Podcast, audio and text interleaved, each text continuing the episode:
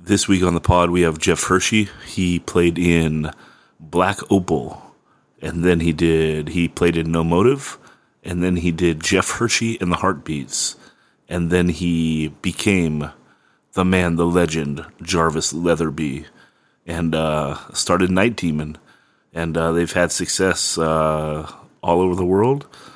And this is actually the first time that Jeff is admitting that Jeff Hershey and Jarvis Leatherby are the same person. So, uh, all those English minds, you're blown. What's up? But yeah, the same man that pulled off uh, success as Jeff Hershey in the Heartbeats, as like uh, a soul dude with a fucking sick backup band, went on to do like a new wave of British heavy metal band and fucking smash it out of the park again. This is one of the most talented guys to ever come out of Oxnard, um, who's also never forgotten where he's from, always gives back, always supports bands, um, always shows lots of love to his friends. And uh, Jeff Hershey is a man. If you want to support this podcast, please like, rate, review, share it, subscribe to it, spread the word about it. Um, share it with your Facebook friends or Instagram friends, your grandma, whoever the fuck ever. Just try to get the word out there and spread it. I'm doing it for the love. Also, if you want to go the extra mile, you can go to patreon.com slash 185 miles south. Uh, you can donate a small monthly amount that uh, helps out so I can travel around. And uh, I'm doing some phone interviews now, but I prefer to do everything in person. And uh, to do that, the costs add up. Um, also, you can donate paypal.me slash 185 miles south. Um, let's go on with the episode. This is the man, Jeff Hershey.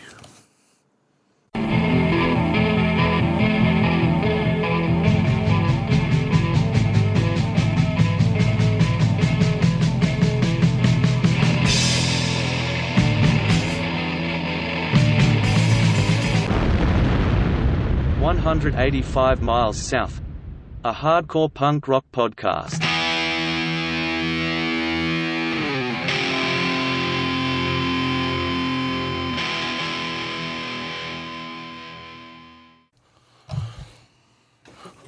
Wait, you gonna slump down like fucking James Het- Prime James Hetfield? sling it, sling it low. Yo, hey, hey, hey, hey. See, Cool.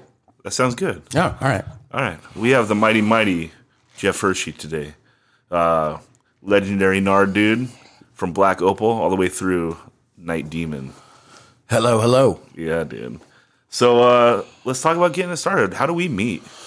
We met. Because you didn't go to Nard High, I- or you did go to I Nard did. High for a year. Yeah, no, I went the whole fucking time. I just never went to school. Yeah, me and me neither. Yeah, So it's hard. no, I went. No, we met uh my freshman year, so ninety five. Okay. you were a sophomore, Okay. and um, yeah, Black Opal was already going, and um, you were doing. Uh, I think uh, it doesn't matter with Todd Jones. Yeah. And I remember you telling me, dude, every band needs at least one ska song. And I, and and like seeing how seeing how the two of you guys ended up, like just trying to be like the hardest dudes. I'll never forget that, dude. You know, I'll never forget that. You had like spiky uh, bleached hair, you Yeah. know. Hell yeah. Um, and then I think um, kind of when we became friends, um, you know, I mean.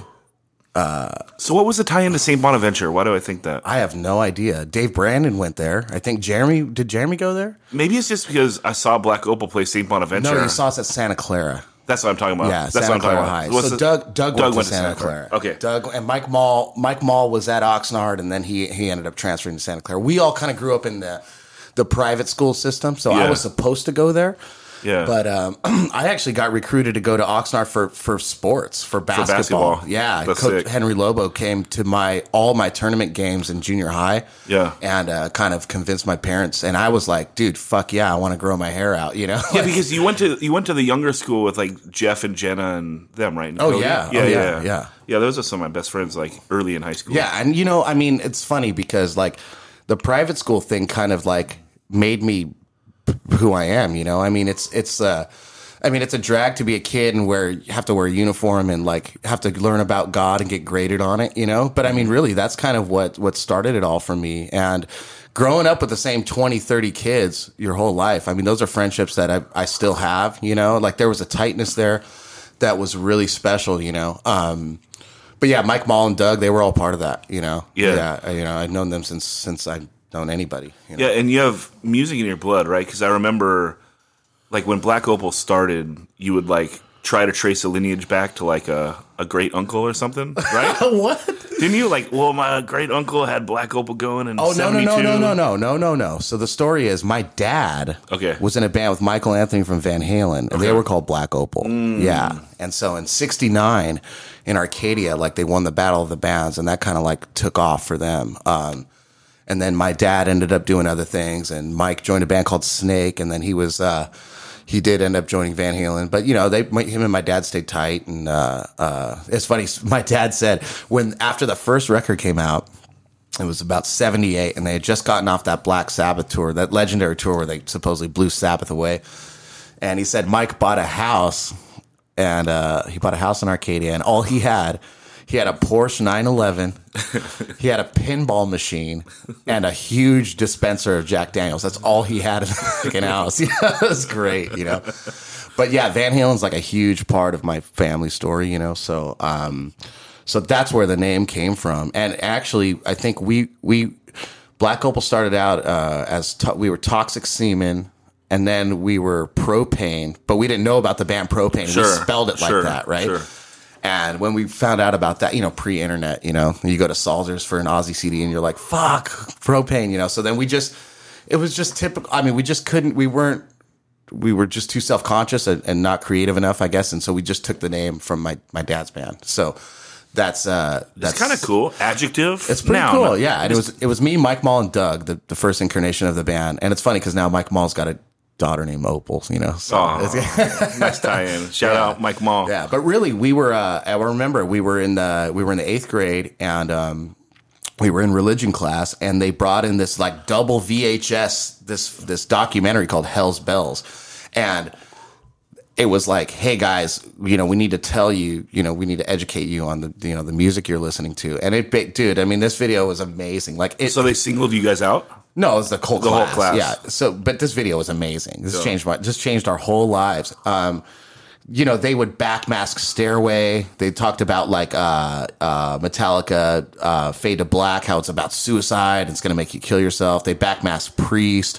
um, ACDC, Hell's Bells, all this stuff. So the next day, the the class like everybody in the class except for me mike mall and doug they brought all their fucking cds to school and their cassettes like rap cds and everything. And they had a fucking smashing party with hammers. No. yes. And we were like what the fuck? Like this is like when we found out we're like dude we got to do this. I actually brought a bong to school the next day. I made a bong out of a two liter bottle of 7 up. Never smoked weed in my life. Didn't know what i was doing. But i was like dude this is the key. And that's what started the band. Yeah. that's when we started to learn to play instruments because we were like this is the shit. This is our way out, man. This stuff is amazing, and everybody Yeah. else got the satanic panic, you know. Yeah. So, uh, so, Did they like take a photo and send it to Tipper Gore? Get it all wet. dude, you know She what? got so I- moist. dude. I wouldn't be surprised if some kind of PMRC was involved in the background of of the education system. You know, I mean, I, I you know, totally.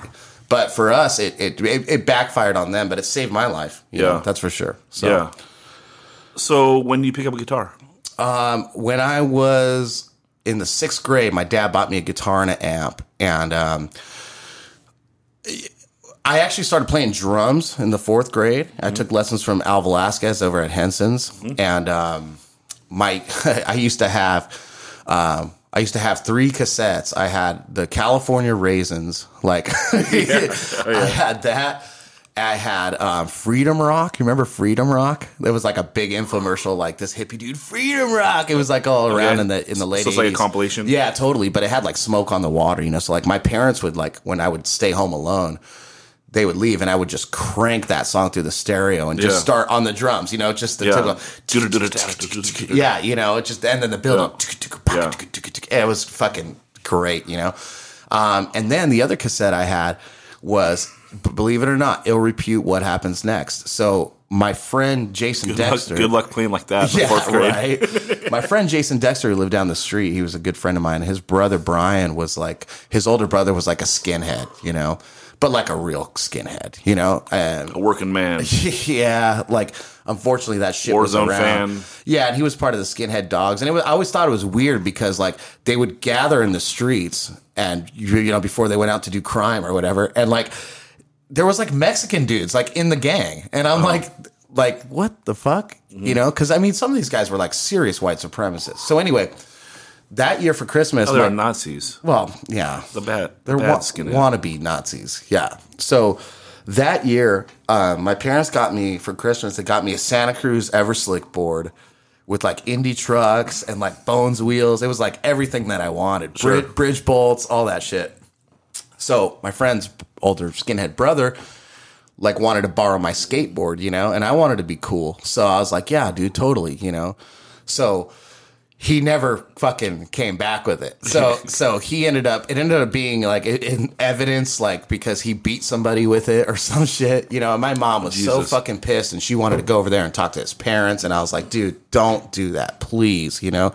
Like I'm going to fucking get Yeah. shit for this, you know. I'm going to get my ass killed or kicked, you know, whatever. I'm not killed, but you know, I just wanted to be cool. So, um, in exchange, he gave me like a bunch of tapes Yeah. and like, and you know, my mom went through and was like, nope, nope, nope, nope. and, but she didn't see the Repute tape. So I had that. And I just thought that was so cool, you know, being like uh, 10 years old and that there was like a song about Oxnard. I couldn't believe it. You know, I was like, what the hell? This is amazing. You know, and I, I spent the first year just listening to the one song, just rewinding back track one, you know? How different would your life have been if your mom didn't throw away Voice of Britain? Yeah, dude, I know it's kind of it's funny. It's funny how uh, how you know tragedies or just just how things you know as as your life goes on. It's like how you know you you are grateful for terrible things that happened in your life. Yeah, you know? thanks to the dude that, that caught a beating so you could get that ill repute tape. dude it's it's unbelievable you know and just the journey that i've had with that band you know with as far as you know helping produce the movie than the book that was made on them and and you know just uh, putting them at the forefront with the whole nardfest thing and, Yeah. or nard stock i should say and going through that lawsuit and just all that shit like it's and just how close i've become with those guys over the years um you know, just things you didn't you don't think about. Even when you're young, if somebody's local, I mean, they're still like they're still up there. You know, they're still they had a record out. I mean, they had like you know, like when you're a kid and you hear the first time you hear somebody play live music and you're just like blown away. Like you can't handle it. Like it's just so like dude, that's what drums sound like in person. You know what I'm saying? That's Yeah. what a band sounds like, Yeah. no matter what they're playing. If they're playing Yeah. Offspring or whatever, it's Yeah. just like it's just amazing. you Well, know? we were also lucky that in our teens, like the the bands around here were really good. Like even though they didn't break out of this area, like Burning Dog was a serious fucking band. Yeah, and they like you- had their chops. They sounded hard and meaty, you know. And then No Motive, of course, Absolutely. just blaring speed. It's like, I mean, they're setting the bar really high. Absolutely, absolutely. And so we'll get into those, all those. Yeah, too. yeah. So let's talk about- let's in, talk about- in, in order. So I got my gui- when I was twelve. I got it. My dad. I switched to guitar. You know, and uh, my dad got me a guitar and a little amp, and um, I had a. I got the And Justice for All tape, and I learned how to play one, and I was like, okay, you know. And then I, you know, I was really big into sports, so I kind of put it down for a while. Like there was nobody to play with. But once the Hell's Bells things happened, me, Mike, and Doug were like, dude, we got to do this now. Let's like we just we, we have to do this, you know. And so that was the beginning of the school year of eighth grade. In April, it was April twenty eighth, ninety four. We played the St. John's Lutheran talent show. Okay. and we played Anarchy in the UK. Nice. And um, at the end, you know, I said, uh, St. John's will be destroyed. You know, like people still talk about that that were there. You know, it's kind of funny, but uh, uh, that's kind of what started the what started the whole thing. So, um, yeah, it's it's been my life ever since. Like I've never not I've never not been in the music industry. Yeah, and so when do you you had like that jarhead dude in Black Opal for a while. That When- was Mike? Smith. Yeah. So we met him. Uh, my dad, my dad, my parents split up, and my dad had uh, moved like to the east end of Ventura, Uh-huh. and like what you know, they moved into this brand new housing track, and there was this guy that would just play Metallica with his garage open, and he was good. you Yeah, he was good. And he was a couple years older than us. So Was he? Oh yeah. He was just small. Oh yeah. And that's reflected in his attitude as Yeah, well. because when, when you're small and you have that haircut, Oh my god. like you look like you're fucking 11. yeah, he ended up joining the military, you know. But well, I, he was destined. Ah, dude, I I got my ass kicked so many times because of that guy. But um uh but yeah, yeah, yeah, so let's, he tell, was let's he- tell that story. Like, let's tell that Lemonwood story. Oh, dude, you remember that? Come on, this is good. Hold on. Okay, all right. All right, Yeah. so because you and you and that dude, we're we're hanging out. There's like a kickback at some house in Lemonwood, right? It was at Jennifer Serrano's house. okay, so you guys walked to what 7 Eleven to get some It wasn't a kickback. It was like a fucking gig. Like Okay. it was like, you know, the party gigs that we would but did do. you play? Yeah. Okay, I don't remember him playing. That's I just why remember hanging out. No, we fucking played in her house. Okay. And we went to 7-Eleven down the street. So you got to go Lemonwood to Diamond Bar. Yeah. You know, like the worst areas of, of, of South Oxnard at the time. And we went to the 7-Eleven. Me and Doug were there. And Mike was with this girl, Jasmine, I remember. And they kind of like left before, started walking down the street. So, you know, uh, we're, we're walking down the street and I'm fucking hammered drunk. Yeah. Right? And we see these fucking huge, huge dudes bring this guy out into the street and just start beating the fuck out of him.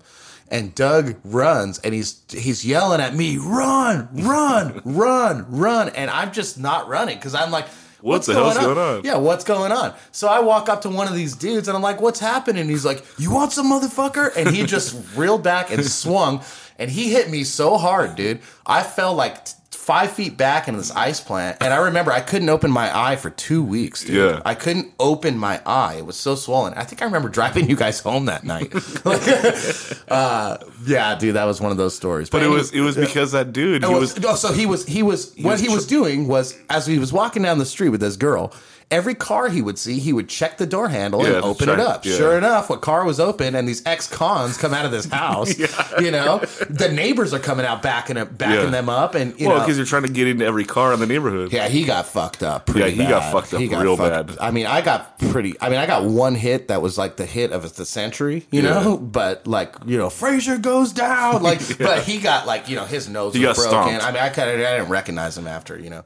Uh, but you know, he had it coming. So But he he knew how to shred, so that was cool. what? But he knew how to shred, so that was cool. Yeah, but he didn't have a lot of musicality. He just had the he had the. uh you know, he had the motor skills to do it, but Yeah, he's one of those. That, I mean, we've always come across those guys, right? That are like the the bedroom shredders, but can't play rhythm.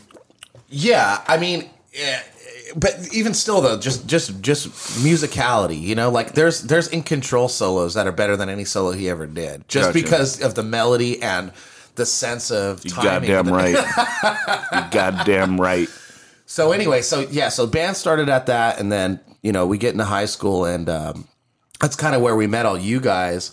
You know, I I had it. It's funny because the other night, you know, you and I had met up at Iron Maiden, and uh, Max was there, and Max was like. Oh my god, this is fucking unreal. How many people are here? I've never been in a fucking like a, a venue like this. And Yeah. you know, and I'm like, dude, I fucking I probably went to like 30 of those before I went to my first punk show. You know, it's like Yeah. a reverse for him, you know? No, I mean that was that was his first big rock show, and he was like mind blown. But man, what a great first one, right? I, mean, dude, you couldn't ask for anything better. In my opinion, you know, he texted me, he texted me the other day, he's all, man, I kind of feel like a poser, like not knowing all the words like you guys. And I go, dude, it's my favorite band. yeah, You know, I mean, you yeah, know, dude. I mean, because yeah, I mean, you look at another band like like I like Judas Priest, but if I went, I wouldn't know all the words like Right. Maiden. Totally. You know, And it's like whatever, Max. You like just have a good time, and that shit was so tight because, dude, our seats they were like they were cool, whatever. But we were like right behind some dude that like straight up had a dispensary in his pocket. dude, I couldn't believe how many joints just kept coming, dude. I know. You know? Like every two songs, like new joint, like what up? When somebody like me says has to say no, it's like like I'm like, what is happening, dude? You know, like because I've never, you know, I've never, I don't know my limits. That's why I don't drink anymore. You know, Yeah. but but shout, uh, shout outs to that guy, straight up American hero, yeah, if you're listening. right? But no, um, you know, nothing brings people together like a good concert, you know. So, Yeah. but anyway, so yeah, when we, when we got into high school, that's when I started actually going to smaller shows. Mm-hmm. Um, and I met all you guys, and um, you know, Joe Rivas was really instrumental as like you know, it's funny because he was he's a totally different guy now than he was then. He was a lot younger. He was he was definitely drinking and doing some drugs. Um, but it was funny because I'd go to shows and he'd be like skateboarding with his shirt off in the venue before people got in, just fucking circling around the place. Yeah. And he would always be cool, you know, come up to us. He and- was always and- the nicest. yeah. I mean, like- him, and him and him and Fred. yeah, right. And so, um, and Ray Crevice, I, you know, like I know, you know, uh, you know, Ray's had an interesting life, but like he, you know, so those guys, you know, um, Instrumental. like like So- Ray Ray and John C were the same age. I think like when when we were like 16, they were like 23. I mean, I remember going to a lot of shows with you. And like you know, John C would always buy us beer, you know, the Mickey's grenades and shit. You know, like it, it was great. But Ray was like that guy for me because, you know, I wasn't an outcast by any means, man. Like I played sports, I was highly popular in school, and and you know, I had my own thing, but I was definitely an individual. And the thing is, there was no metal scene, so it was like you had a death metal band in Crevice, and then you had us, and you know, we got a lot of respect from you guys. Um, uh, for our musicianship and whatever, you know, I think. Well, uh, even for being like younger, dumb kids like we were, it was like if you're a friend in a band, like same thing with like the whereabouts and Kelp, right? Oh well, dude, Like- whereabouts and Black Opal played more shows together than any bands. Yeah. You know, and we were just so different from everybody and we were not similar, you know. But for a while we it took us it took us a while to break into the scene and be Mm-hmm. accepted by, you know, the punk thing was just it was really the new school punk thing especially was just really trendy and it was really big like chicks liked it, you know. It was just a, it was that's what was happening, you know. Yeah. It was the bridge between like uh you know, I mean, I was listening to like Cro-Mags and like Agnostic Front, and that was my punk shit, you know, and like, but that was the new school punk for for for people that that weren't really into music that and that weren't into hard shit. It was the bridge between like you know Cro-Mags and Sublime, you know. Yeah, yeah, so it was listenable. There were songs, you know, um, but but yeah, so so um, you know when when we all kind of kind of got together and and started having that kind of diversity, I think it was really good. You know, I think it was a really healthy thing. And the punk rock thing definitely rubbed off on on all of us. I mean, even people listen to Night Demon today, and they're like, "Oh, there's something like very punk about it." It's like, Well, people say that about the first couple Iron Maiden records, right? Oh, definitely. Even, even though But Steve Steve Harris Steve Harris is like so against it because he'll deny it all day long. yeah, because he'll be like, oh, that punk shit. They don't care about playing their instruments, and like you know, they're very like Mm-hmm. Yeah, but without punk and without just the DIY ethic that was coming out of the UK, not the Sex Pistols. Sex Pistols were a very manufactured band. Sure. But but you know, once the Ramones came over there and, and toured and and But even even the Sex Pistols being a manufactured band, they're still playing stripped down songs that Yeah. a, that a 13 year old can hear and be like, "Oh, I can actually do this." It's And- so different than listening to like the Who, Right. And it's like, hey, where do I fucking start? right, but I see. I mean, you're saying yourself, you cover. covered you covered uh, Of course, Anarchy in the UK. Well, that's because Megadeth did it, but we did their version. yeah, so, but I did wear a Misfits shirt. At could that have show. done No More Mr. Nice Guy, dude. That their their version of that is great. Yeah, right. Dave, Har- Dave, all propped up on heroin in that video. It's like, yeah, no more Mr. Nice Guy. No more Mr. Nice Guy. But uh, but yeah, you know, with with regards to to um to all that, I kind of lost my train of thought. Oh yeah, but with the with the punk thing, you know, with Maiden, I think it was like they were still very much into musicianship. They were from come from you know they were into bands like Deep Purple and Wishbone Ash and stuff. And I think they didn't respect the punks because of not playing their instruments. But dude, I think the vibe of punk and the the the excitement of the youth that had to carry over to what they were doing. Of course. And especially, I think Paul Di'Anno brought a lot of the punk element in with Of his course. vocal style and his his fashion. You Yeah. know, right? Yep. So, um, but uh, but yeah, it's it's, it's Well, it's really just infectious. You can't you can't avoid it, and especially coming from a spot like Oxnard where it's so like ingrained. There's there's no avoiding it. Doesn't matter what style of music you do. I mean, it's there's no avoiding. you, yeah, because like even you have like you know kind of the more like dark wave bands. They're still like tinged in punk. Everything everything that touches is tinged in Absolutely. punk. It's funny know? because I was like, like I said, like when I was younger and I had gotten into like Cro-Mags and stuff. Um, like I was into the John Joseph era, and like, you know, you're at a record store. I mean, that's just the first record I got from them, so it was what it was. You know, I mm-hmm. didn't know about the, you Yeah. know, like Harley doing stuff on his own or, or any of that stuff. But um, even like you know, my first the first TSOL record I bought was like a later record, mm-hmm. and it was like okay, like there's a crossover here. I think when we were in high school, the thing that really bridged the gap between like you and I or or all of us, the two scenes, was that first Hatebreed record. You mm. know, when that thing came out, it was like fuck okay you guys were way into it and i was like dude this to me is like like derivative of like sepultura you Yeah, know well, it was. It was through Yeah. Sepultura and yeah and, and, uh, that's still my suffocation. that's still my favorite record and i tell jamie that when i see him you know like that's still like and they, they toured on that fucker for like you Five know years. five years on a 30 minute album you yeah, know like uh, no, it's the best record. yeah perseverance is pretty good but Well, they're all good, but his like, vocal his vocal sound then was so fucking hard dude well, the lyric the lyrics on Satisfaction are amazing. yeah it's- they're amazing. Great, Like the whole record is great, except for the layout. Yeah, but you know, it was very hardcore at the time, dude. You Oh know what I'm no, saying? it was very. It was, Yeah. that layout was very was very ninety It was seven. very Victory Records. Yeah, dude, you very know, 97. yeah. But um, but yeah, so um, so yeah, that that's uh, that's kind of the uh, that was the glue you think between. I I, I definitely think so, man. Because I Well, mean, you're also open minded. You were down to drive. oh, you know? dude, I have a actually funny. I have some. I have something here. I'd like you to sign Oh, okay. my uh, Stand Your Ground seven inch. oh, I actually played on that one, and you were th- you were there that night. I was. I remember. So the story is, is that you guys had no fucking gear. Tony didn't even have drums. So you- How? I don't know, but you used all Black Opal's gear, and I took my mom's van, and I, we drove to For the Record in Orange. Yeah, with um, Paul Miner. after school, and we you guys tracked the whole fucking thing overnight. Nobody slept, and then I remember uh, everybody wanted to get to school, and I drove. I drove us back to Nard High. We got there right before like first period, and uh, everybody like went to class, and I was like, "What the fuck? I'm not going to fucking school." And I remember going like driving to the beach and sleeping in the car because because you know I didn't want my mom to know I skipped school. But that's kind of like when I knew I was like, these guys are serious about education, and like I'm not, and that's why I didn't finish high school, I guess, you know. But there was a Well, I finished at Silver Strand High. Did Independent, independent study, fool. I don't remember that. Yeah. Well, you were probably already gone, right?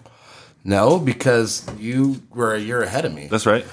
But anyway, yeah, no, I ended up um, leaving school to go on tour with. Sign it after. We'll get a nice pen. Yeah, yeah. Anyway, But that one's here's sick. the seven What? inch. What? Let's Yeah. see. There's three versions. Let me. There's. I think that I got that one on Discogs. It's because you guys never even gave me a fucking copy of it. well, that's fucked up. I think I got some. I, I would give you one, dude. That's cool. But I think Jitsu probably didn't give us that many because this is actually on a label. is it really? Yeah. Well, right. So and and that dude, like you know, it's hard to remember, but I think that like at that time that guy like went to every show too. Right. So it's like he might have shown up and just been selling them for us. It wasn't like he gave us a stack. Okay, of, he, right. he didn't give us a stack of fifty. Right, right. Because I think I got like records that were personal for me. Right. Because I got one on green, one on pink. I like, remember when I was when I started promoting shows, and I brought some hardcore bands to Oxnard, and then I had I was having like um, in control support the shows right when you guys first started, Mm-hmm. and I remember actually I had Stand Your Ground actually do do uh, open for uh, who was it Shutdown or uh, maybe uh, God Straight Faced. Maybe Yeah. it was. It might have been before I was in the Yeah, but I remember too. asking you for a seven inch. You're like, dude, I don't even have any. I was Yeah. like, what the fuck, you know? But um, but anyway, yeah, uh, I got a couple, couple, couple cool things here that might might maybe bring back some memories. Okay. Here's a. Here's an old numbskull flyer, like their old strip ad. Uh-huh. uh well, it's funny. Here's a show with shut down Crevice and Black Opal. Oh, that's sick. but um, Was that living room? yeah, um, Ensign, Eyelid, Missing Twenty Third, Adamantium, dude, those guys were great. I remember Bill and Colin, ill repute. But here's this show I remember at the top. This one, this Good Riddance AFI by the Grace of God and Creep Division. Um, And wasn't that that was it? Like the Sniffies. it wasn't it? which was next door to Yes. the living room. It's kind of funny. Living room had shut down, and they opened Sniffies right next door. But also Sniffies had like a bigger capacity, maybe. because it was Oh, like yeah, yeah, it because was it was, like open. a It well was- it was and it was an actual square Right. because that third living room was like or actually that was the second It living was room the second living room off yeah Fairview. it was kind of like a triangle The first one was off Hollister, Yeah. I think. Yeah. But no, I remember that show. That that was like one of the greatest nights of my life. and that's I the one that was that the one that was the show was so hot Good Riddance took like a intermission Yeah, dude, it was fucking ridiculous. They took, like, a 15 minute Dude, intermission. Like Luke couldn't even like like his hands were everywhere. But I remember I fallen in love with AFI that night. Like I had I had like one of the seven inches, you know, Mm-hmm. and they covered a Cure song and a Misfit song. I thought that was pretty cool. But like when I saw them, I was like, "Fuck, man."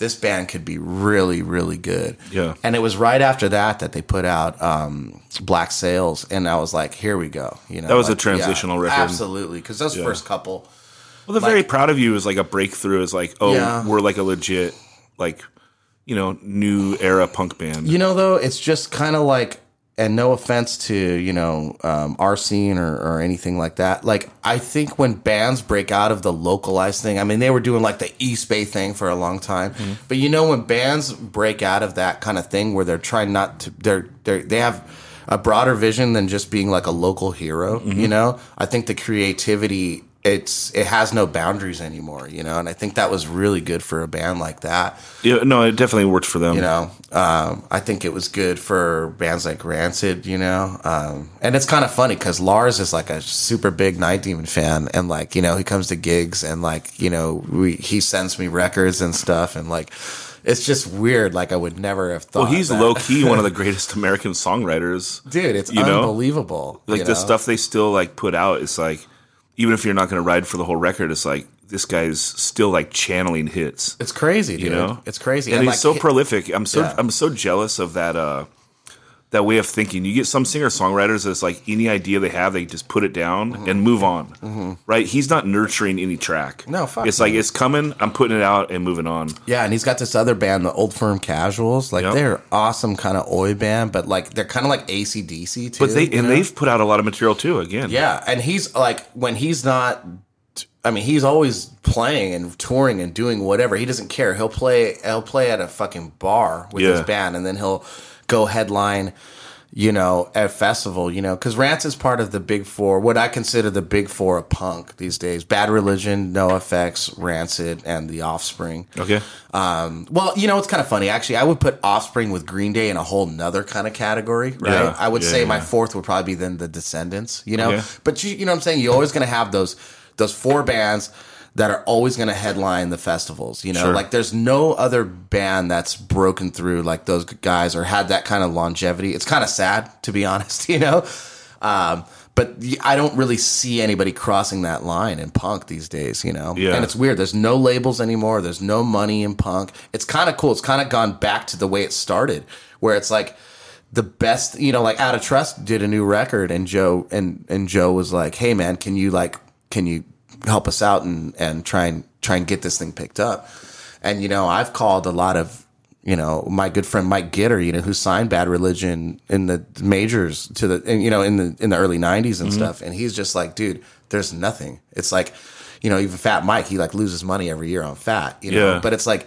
It's kind of cool. It's kind of gone back to the bands. It's like if you want to put out a record, then you can do that now, you know, and you could then, but it's you're not fighting the uphill battle like Greg Ginn and trying to get distribution and all this stuff, you know. So, Well, if you, if you think about it, if you have a recording and you want to put it out, right? It's like, you know, a band has four members. And it's like, I kind of like sometimes that there's a barrier to entry, right? Like, if you want to put out your LP, it costs $2,000 to make 500 Have each guy chip in 500 bucks. And maybe if, like, and whatever, you have to save up four months, you have to save up however much time. If you really want to do it, you can do it. Right. And like I kind of like that there's like a little barrier to entry like that, you know, like Well, if you're I'm- serious about your band, Yeah. just put it out. I mean, because I'll tell Like you I've this, put out yeah. I've put out plenty of my own shit. I mean, the same. That's what happened with Night Demon. So, like, the same thing is like if you create your own story and don't have any expectations, like on if anybody likes it or not, and you don't care, if you've got something good going on, they're all going to come knocking at the door. Labels don't have the money or the resources, or the the time anymore to develop bands. yeah, and I think know? especially if you show the wherewithal to do it yourself first. Right? Like Yeah, oh, the, dude, absolutely. The first thing Control 7 inch, I put it out. I didn't even try to find anyone to do it. Same with like the first Somali, right? And it's like I have that it it just shows that you're a little serious, you know? Yeah. And then people are more like they're more open to working with you because they're like, oh, these guys are they're moving anyway. Yeah. You know, I can like help them and give them a nudge, but Yeah. I'm not gonna have to fucking save this band. Right, No one wants to put out a band that's not gonna do shit. Exactly. You know. Exactly. So- That's total major label thinking, you know. And us being on a major now, we have to deal with a lot of bullshit like that sometimes, you know. Yeah. Um, but uh, but anyway, let's. Uh, we're getting ahead of ourselves a little bit here. Back to the uh, high school uh, Black Opal days. Well, did stuff. Black Opal ever record? We have a lot of recordings, dude. But did you ever record like semi-professionally? Oh yeah, But you never put out like a legit we demo or anything. put anything out. Yeah, Why was that? because we just weren't stoked on it. Yeah. You know. But I have them. I have everything, and uh, But that would have helped. It would have helped, but we weren't ready, dude. We were not ready for it, dude. You know. And But that's I- why it's a demonstration. Yeah, well, you know, we we always thought we could do better, you know, and um, That's called the third LP. you know, that's the put out your fucking demo, fool. nah, you know what? I I Night Demon is my thirty sixth band, and I le- I hit it off the bat right out right away. It's Yeah. gold right away. So like, eh, you know, your first your first has to be your best. Yeah. you know. Um, Uh, okay, so this is pretty cool here. What I have here. So actually, for the listeners who don't know, Zach was a very prolific writer when we were kids, uh, and I have some excerpts here from some zines. Um, this one is Oh, God. God. I don't even know what this zine is right here. Um, This this uh But this the is- marker is at thirty three thirty seven, so I can edit this out. no, this is a. Uh, actually, this one just says Nardcore, and it's funny. This Nardcore logo, and it's got a little little coffee thing here, and it says Oxnard, California, and surrounding areas by Zach. What the you were, fuck? You were a contributor in some zine here, but anyway, so What here I'll just I'll just read. It's very short, but I'll just read. It's great too because it's like it's like your scene report. So hi there. From the land of no toilets, Oxnard, California. Well, the glory days of the past are over, and there are only a few remaining bands, which is in some ways good, but in some ways bad. We all know each other and are friends, but local shows have been hard to come by recently.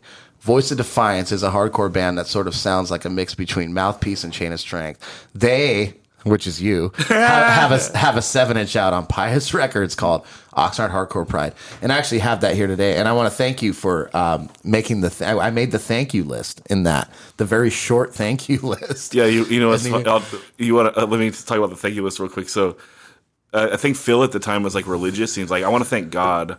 And I was like, dude, I don't want to thank God on the record. And then like me and Tony were arguing with him and shit. And we're like, okay, I'll tell you what. Well, thank God, but he gets like a normal spot in the thanks list. so God's like the number of like the 40th person is like, thanks to Bill, Sam, Jay, God, Jenny, Samantha.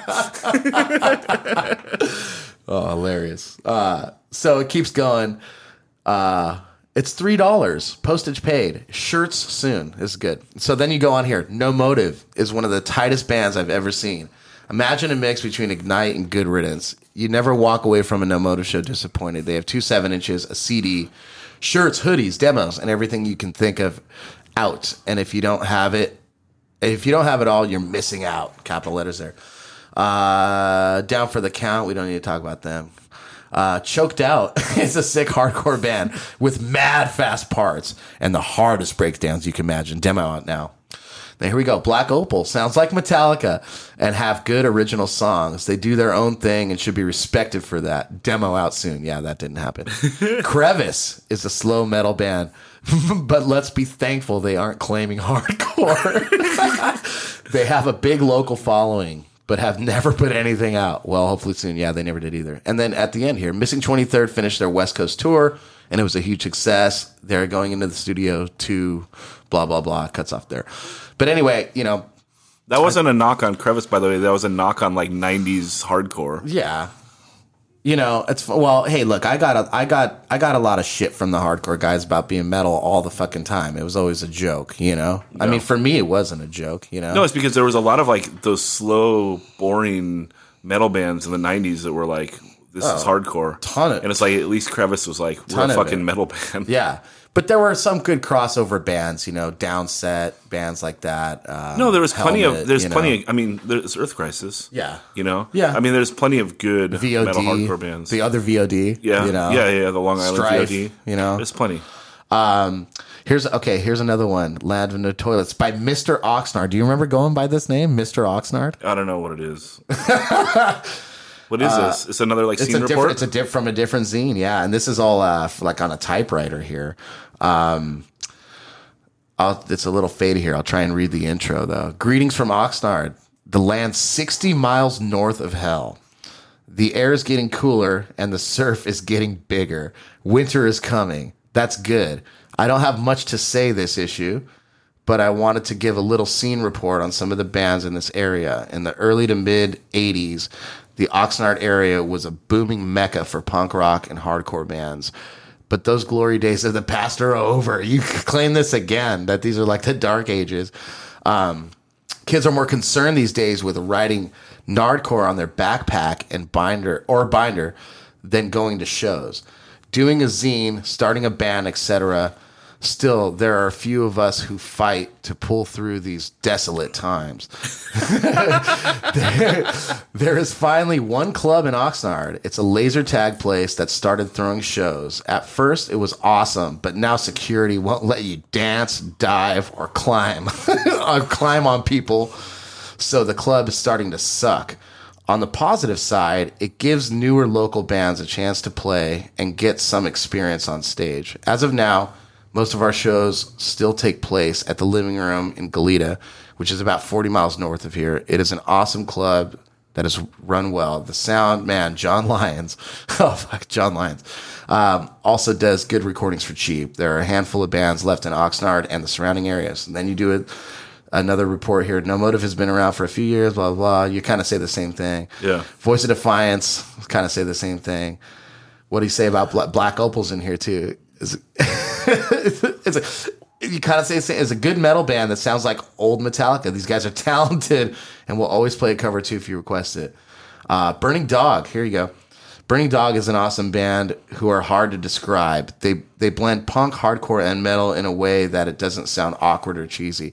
I they have so like I yeah I think still think we have that same stance today. You know, so that's Yeah. kind of cool. You know, to like to kind of look back at at stuff. That's so uh, funny, like talking about the early Laser Star, because what that is is that's before we came in and totally took over. Well, so I we were like, we're yeah. like, we're not gonna like get defeated on this So, one. so listen, let's let's get into that. So, um, w- you know what you said there about security sucking. I remember in the stand your ground demo era.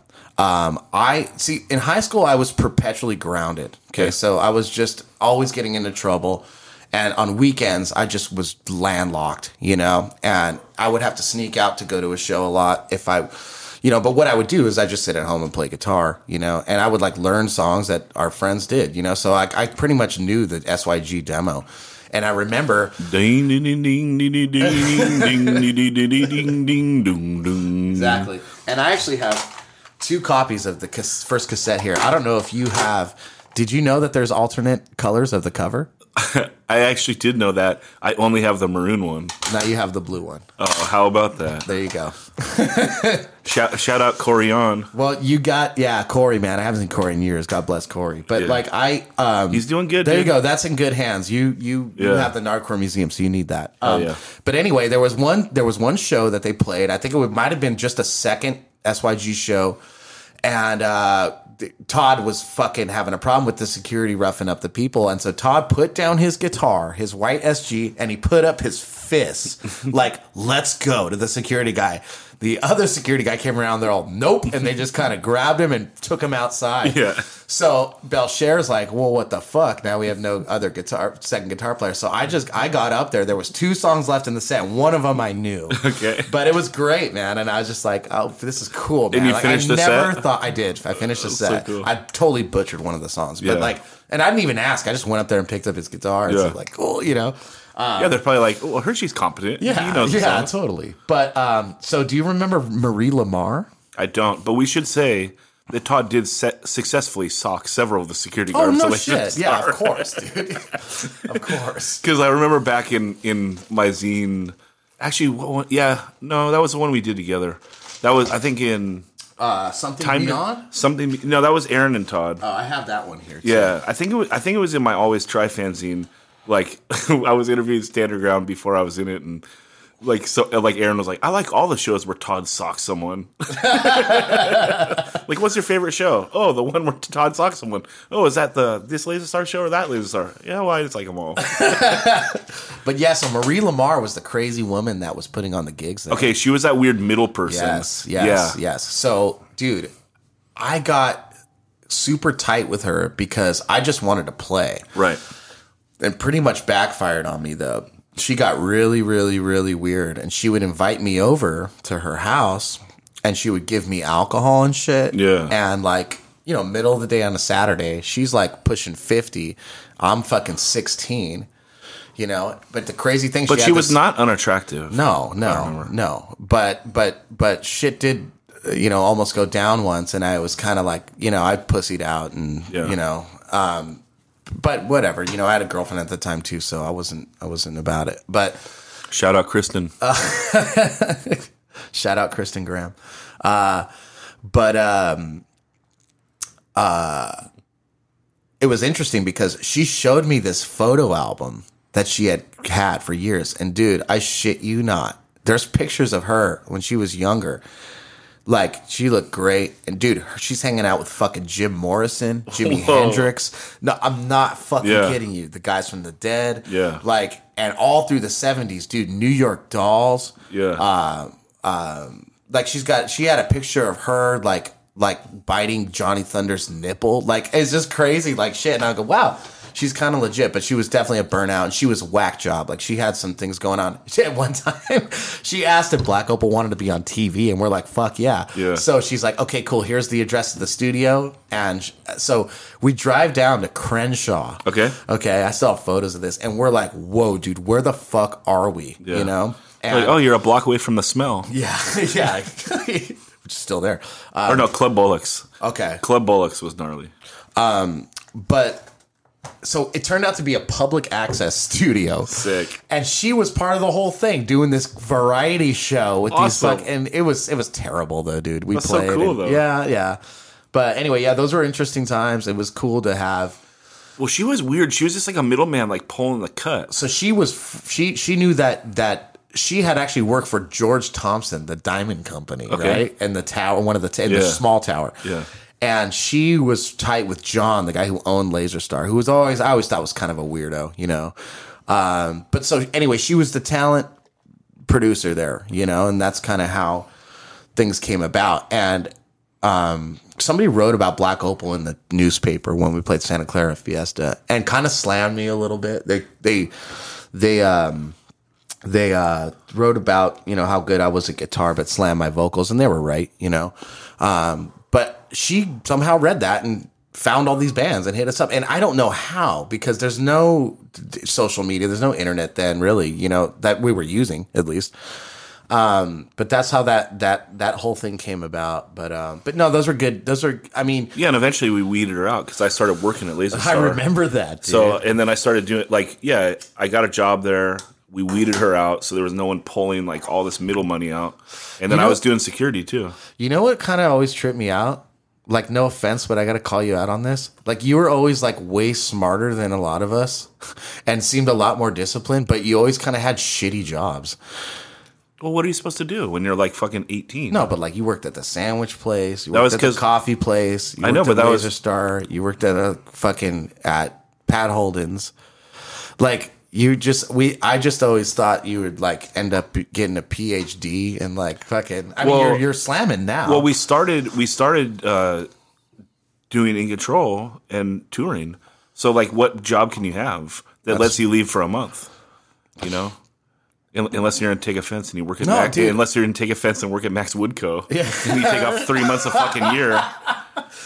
Oh. shout out, calling him out, calling him out, dude. Nah, but but that's why. So, like, yeah, I worked at like Togo's for like three fucking Yeah, years. but like now it's good. Like now it's like kind of the same. Like, you know, I didn't finish high school, but you know, I'm better off than most people that did. You know, it's like like following your passion and like running your own business. I mean, you're meant for that. You know. Yeah, Like, well, when In Control, you're not a guy that needs a boss, dude. no, no, no. When In Control slowed down, like the final year, I got like a real job. I started working at no, Jet- no. That's yeah. I started working at Jettis with like a bunch of hardcore dudes. Like Corey was there. I think Dennis was there. Uh, the bass player Strife was there. Like, Andy Kline? Oh no, he was the guitar player. what the fuck was his name? I can't remember. Yeah, Andrew's the guitarist. Chad. Okay, Chad. Chad right, was the right, bass right. player, and then like uh, Corey's good friend George was there. Like just a bunch of hardcore dudes, Mm-hmm. and that was like kind of the start of my career. I uh, because I used to do like credit card fraud shit. Right, right. I remember that. And then Yeah. you went into like travel agencies and stuff. Yeah, like and that. was yeah, and, and I was still doing like I ran all the credit card fraud shit there too, because that's such an easy one in travel because you know like people book third party travel all the time. Mm-hmm. You know, I would buy you an airline ticket, but it's so easy to steal someone's credit card and then book course. yourself an airline ticket. Of course. You know that is it's like the easiest fraud there is. Right, right. But you know, that's not fulfilling work. Like it's better no, now no, with like no. doing what you're doing now. You know, I mean, it's just No, I had a fun run. I mean, it was fun opening up uh, like a call center in, in Tijuana. Didn't you go to India too to do something like Yeah, that? Yeah, I spent a month in India. That was cool, I, remember guess. that, yeah. But uh, enough about me, Okay, dude. sorry. Yeah, well, you know, nobody talks about you. On Yeah, the pod, I, I had so- uh, yeah, I had a lot of shitty jobs. My worst job ever was selling art on the street because there was like uh, there was a time where I couldn't live at home anymore, and everyone in Nard lived at home, so I couldn't get a roommate here. So I moved to North Hollywood. I lived with one of the guys Oh, from fuck, Scare I Tactic and a couple other guys. Yeah, I remember that. and this time it was like between and control tours. So I was working at Togo's, and neither one would give you over thirty hours because then they have to give you benefits. So I was working at two different Togos, doing twenty five hours at each one, making seven bucks an hour, and fucking you know just so I could like have money and survive in between tours. Right. And like, yeah, I was looking through the fucking paper, and there was like the ads, you know, the want ads. This is like kind of it's before high speed internet and shit. And it was like, do you have a rock and roll attitude? Do you want to make a lot of money? I was like, fuck yes and fuck yes. so I go, I go down to this place, and it's like a legit like fucking office. And I go in and do an interview, like whatever, knock it out of the park. They're like, okay, show up tomorrow. And I show up the next day, and I walk into the same office, and they're like, what are you doing here? I was like, well, I got hired. They told me to show up. They're like, oh no, you got to go around back. And I was like, oh shit. So I walk into this fucking warehouse, and there's this like all this like reproduced art like everywhere, and like I was like, oh shit. And there was like probably 20 people there, and we're in a circle, and it was like you start this like coaching class, like you're selling, because what you do is you take these like you take out how, however much art you want, and you can carry in your car, and you just walk into businesses and try to sell it. And so like your first day, they sent me out with this fucking this dude's like a nine out of ten, like forty five year old Italian dude with like a nice ponytail, fucking beautiful man. He's a beautiful man with a beautiful voice. Like a good diehard villain. yeah, yeah, totally, but friendly and like a smile that'll light up a room. And uh, we go out to somewhere, kind of like I don't know, maybe like west of Pasadena or something. And we go into all these fucking spots, and and what it is is, I think you sell the art for maybe 40 bucks and you keep 20 and you give the place 20 or something. And I went out with this motherfucker and he sold two he sold 20 pieces. Because he'd walk into these businesses and just be like, "Oh, he's like, we just got done furnishing the law office down the street and we have these extras like, you know, are you interested? They're only 40 bucks." And like they were nice, dude. Like Right. they were legitimately nice. He's like, He's not just a piece of art; he's a masterpiece. and people would be like, "Oh shit, give me four. Right. You know, because like you just go into those shitty offices and shit. I was like, oh my god, this this guy just made fucking four hundred bucks in a day. That's like my two week paycheck Right. for one Togo's. You know, right. I was like, I can, I'll do anything to make this much money. You know. So I go out the next day, just go like into the valley somewhere, like off like what's the main road in the valley? Uh, Ventura Boulevard. Yeah, just somewhere off Ventura Yeah. Boulevard. I walk in the first place, they're just like, "Get the fuck out of here!" I'm like, "Oh shit!" And then like, you know, going to the next place, they're like, "What the fuck do you want?" It was Yeah. like, "Get out!" And I was like, "Fuck this, dude!" I Dude, just, yeah. you know, there was like, that was it. That was a wrap. I went and took all my art back. I was like, I can't do it. That's funny, dude. I thought you were gonna say the story was gonna be a lot darker when you had to walk around the back of the warehouse. There's 20 dudes around, and you're like sex trafficking over here, you know. Like- but but yeah, you know, I delivered phone books, dude. I had like 18 different careers, you know, like side careers, like Plan B careers, you know. Until I realized that Plan B never works because then you end up just doing Plan B and being too afraid to follow your own path, you know. But Yeah, I mean, I think a lot of times, like, if I wouldn't have gotten fired from Starbucks, I'd probably still be working there.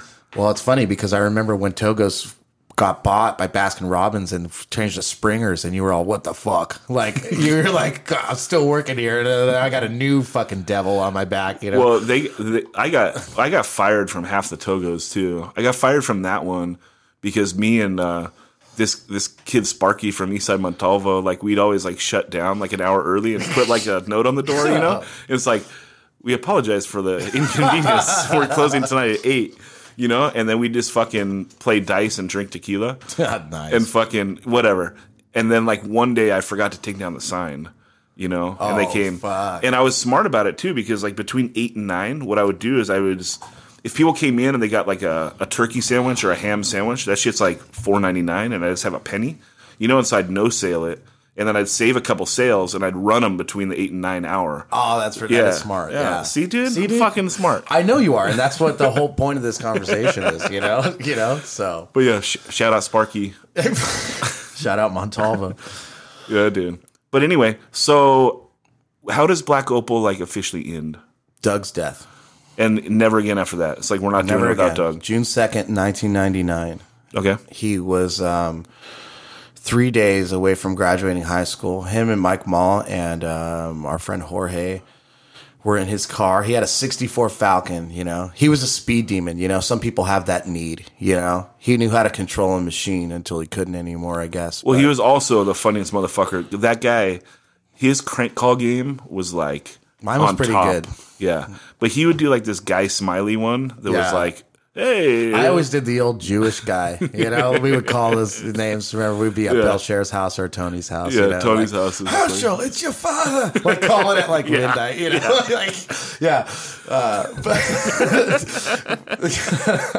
but no, yeah. So that's uh, you know, he was my best friend, man. Like like like hardcore. He had a key to my house. He, my mom would give him allowance. You know. Yeah. I get we ditched school. My mom would just ream me, and she would you know trick me like park her car in the garage and not go to work, knowing I was gonna like not go to school, you know, or come Yeah. back, and and she'd be like. You know, you're grounded for the summer, and be like, Doug, do you want something to eat? You know, like, yeah, he was also. He was he seventeen or eighteen when he passed. he was 18. Okay, Yeah, he but was. he was like a- he turned 18 five days before that. Yes, he was like a dude. Also, like he looked like he hit puberty at like eleven or something because he Oh, dude, he yeah. was a grown man, right? Yeah, yeah. and when Um, he hit that football field, man, it was like uh, it was like no nobody else. Well, I don't know anything about that. I just know that he could always buy us beer. Yeah. Like- oh, yeah. Uh, the Chicago Deli, thank you, and TJ's Liquor Locker. That's no longer there in Hollywood Beach, man. That's it. Smokes and beers, you know. And he, we would never have to pimp it. The times we did, we got robbed, you know. Yeah. But, but, uh, but yeah, when he passed away, uh, we just me and Matt just decided that was it. You know, Yeah. uh, we, we we were going to do something else. His parents wanted us to keep it going.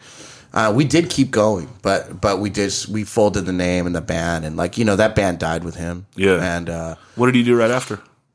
I started promoting shows um, a year before he had passed away. Okay. Um, and I kind of was doing everything at the Ventura Theater. Um, Yeah, you had a long run there. I did. There was new owners there, and um, I, I, they were, you know, they had they had owned the Underground before in the Emerald City, and so I used to go to shows there and get. I got kicked out a couple times for underage drinking, and so they didn't like me very much, but. Um, Joe Rivas was was tight with them, and so I kind of got in with them. And I, I walked in there one day, and there was an office upstairs that just had a shitload of demo tapes, and it was dark and dingy, and there was rats and shit. And I said, "This is my office. I'm gonna start doing stuff here." And they're like, "Fuck you, get out of here."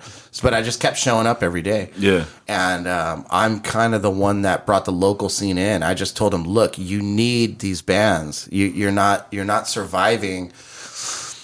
you know, at the time, punk and metal, old school punk and old school metal was so fucking dead. Like you, I, it was so fucking dead. You had to pay people to go. You know, in the late '90s, you could have local shows there that would draw eight, nine hundred people. You know, Fearless Vampire Killers, um, who, who, uh, My Ruin. You know, whatever. These metal bands are, you know, they would draw eight or nine hundred people on a local rock night. It was crazy but they came in and they didn't they didn't have any connection to the local community so you know i started um you know they taught me how to do offer sheets and how to book bands and introduced me to a lot of agents and you know i uh i brought in uh bands like um cannibal corpse um six feet under um king diamond Mercyful Fate on the reunion um I I did Bad Brains a couple times when they were Soul Brains when Madonna owned their their name. DRI, the Dickies, the Yeah, Damned. You know that Bad Brain show? Me and Todd, we tried to sneak in.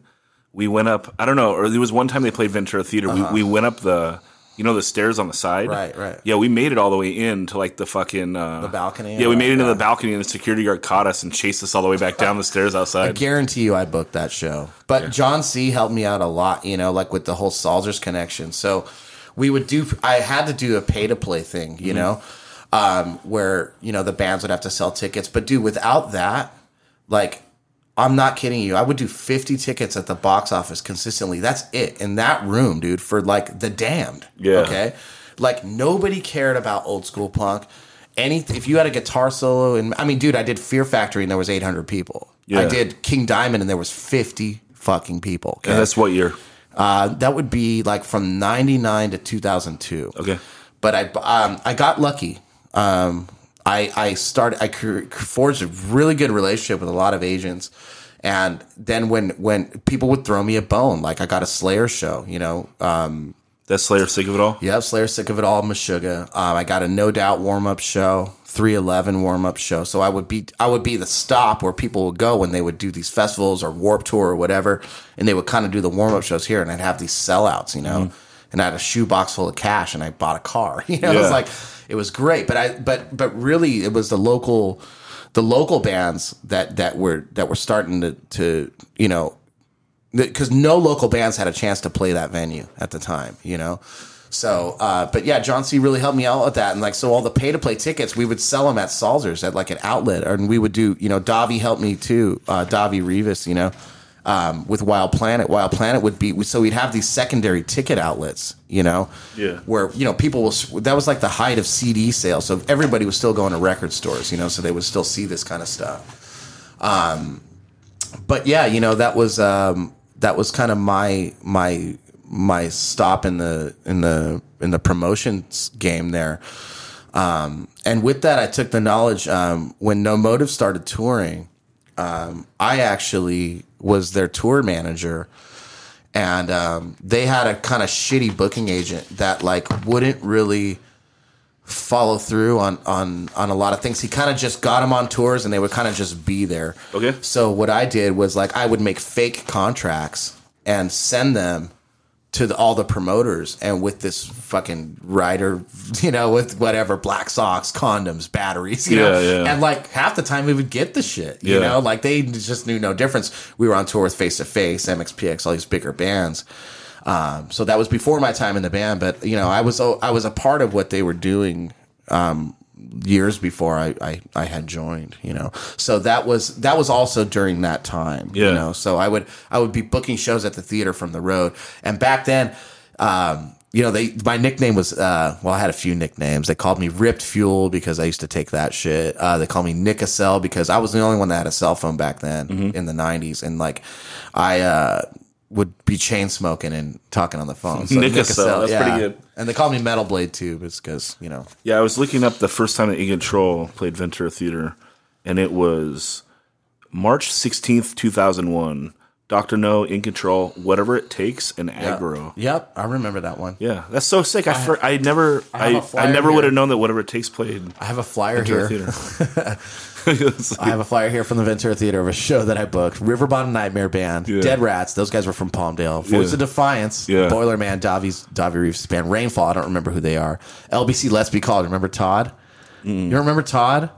God, what was Todd's? What was Todd's last name? He was Ventura Kid. okay. God damn it! Wait, He was in Officer Negative, and then he was in like he was way into Morrissey. Todd, uh, Joe Rivas, help me out here. Um, anyway, and then look at I love this artwork. The only artwork is The the, cover Brujeria? of the Brujeria cover of Don Dos Yeah. with the fucking holding the decapitated. head. That's actually one of the three shows voice played after I left the band. You weren't in the band at this point. No, they played Ventura Theater twice, and then they played the Blood for you Blood did show at one Laser of the Star. theater shows though. I never played no, the you theater with didn't. them. So Ortega was playing bass. Yeah. Okay. Okay. Yeah.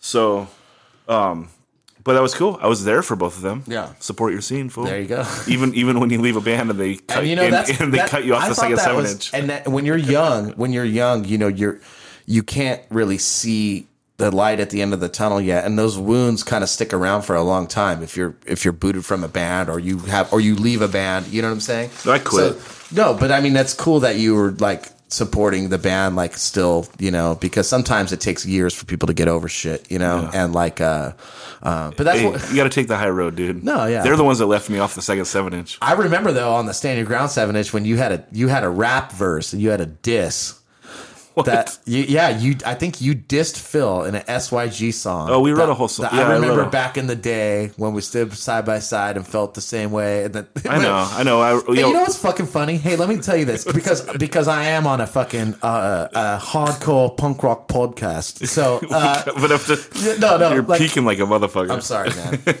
I'm just trying to talk into the mic. So, so, so, so, like you know, No, your to- normal talking is good. not to slam, not to slam like you know hardcore people, but you know I always got slammed younger by you guys for being a metalhead and all this shit, you know.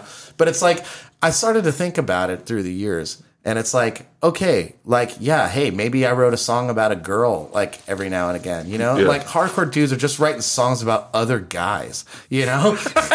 That's all it is. It's like writing songs about other dudes, you know, and how another dude like like put them through it, you know, and it's like, well, you know, what's wrong with, you know, everybody gets their heart broken, you know, oh, what's Death Threat had a song about a girl.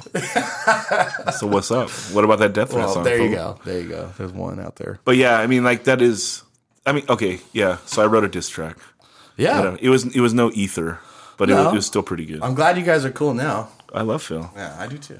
Um, But yeah, so let's let's jump to you joining No Motive. Yeah, so um, I had gotten a job when I had when I had exited the Ventura Theater. I had gotten a job at Guitar Center, and it's kind of funny because it was the same thing that I.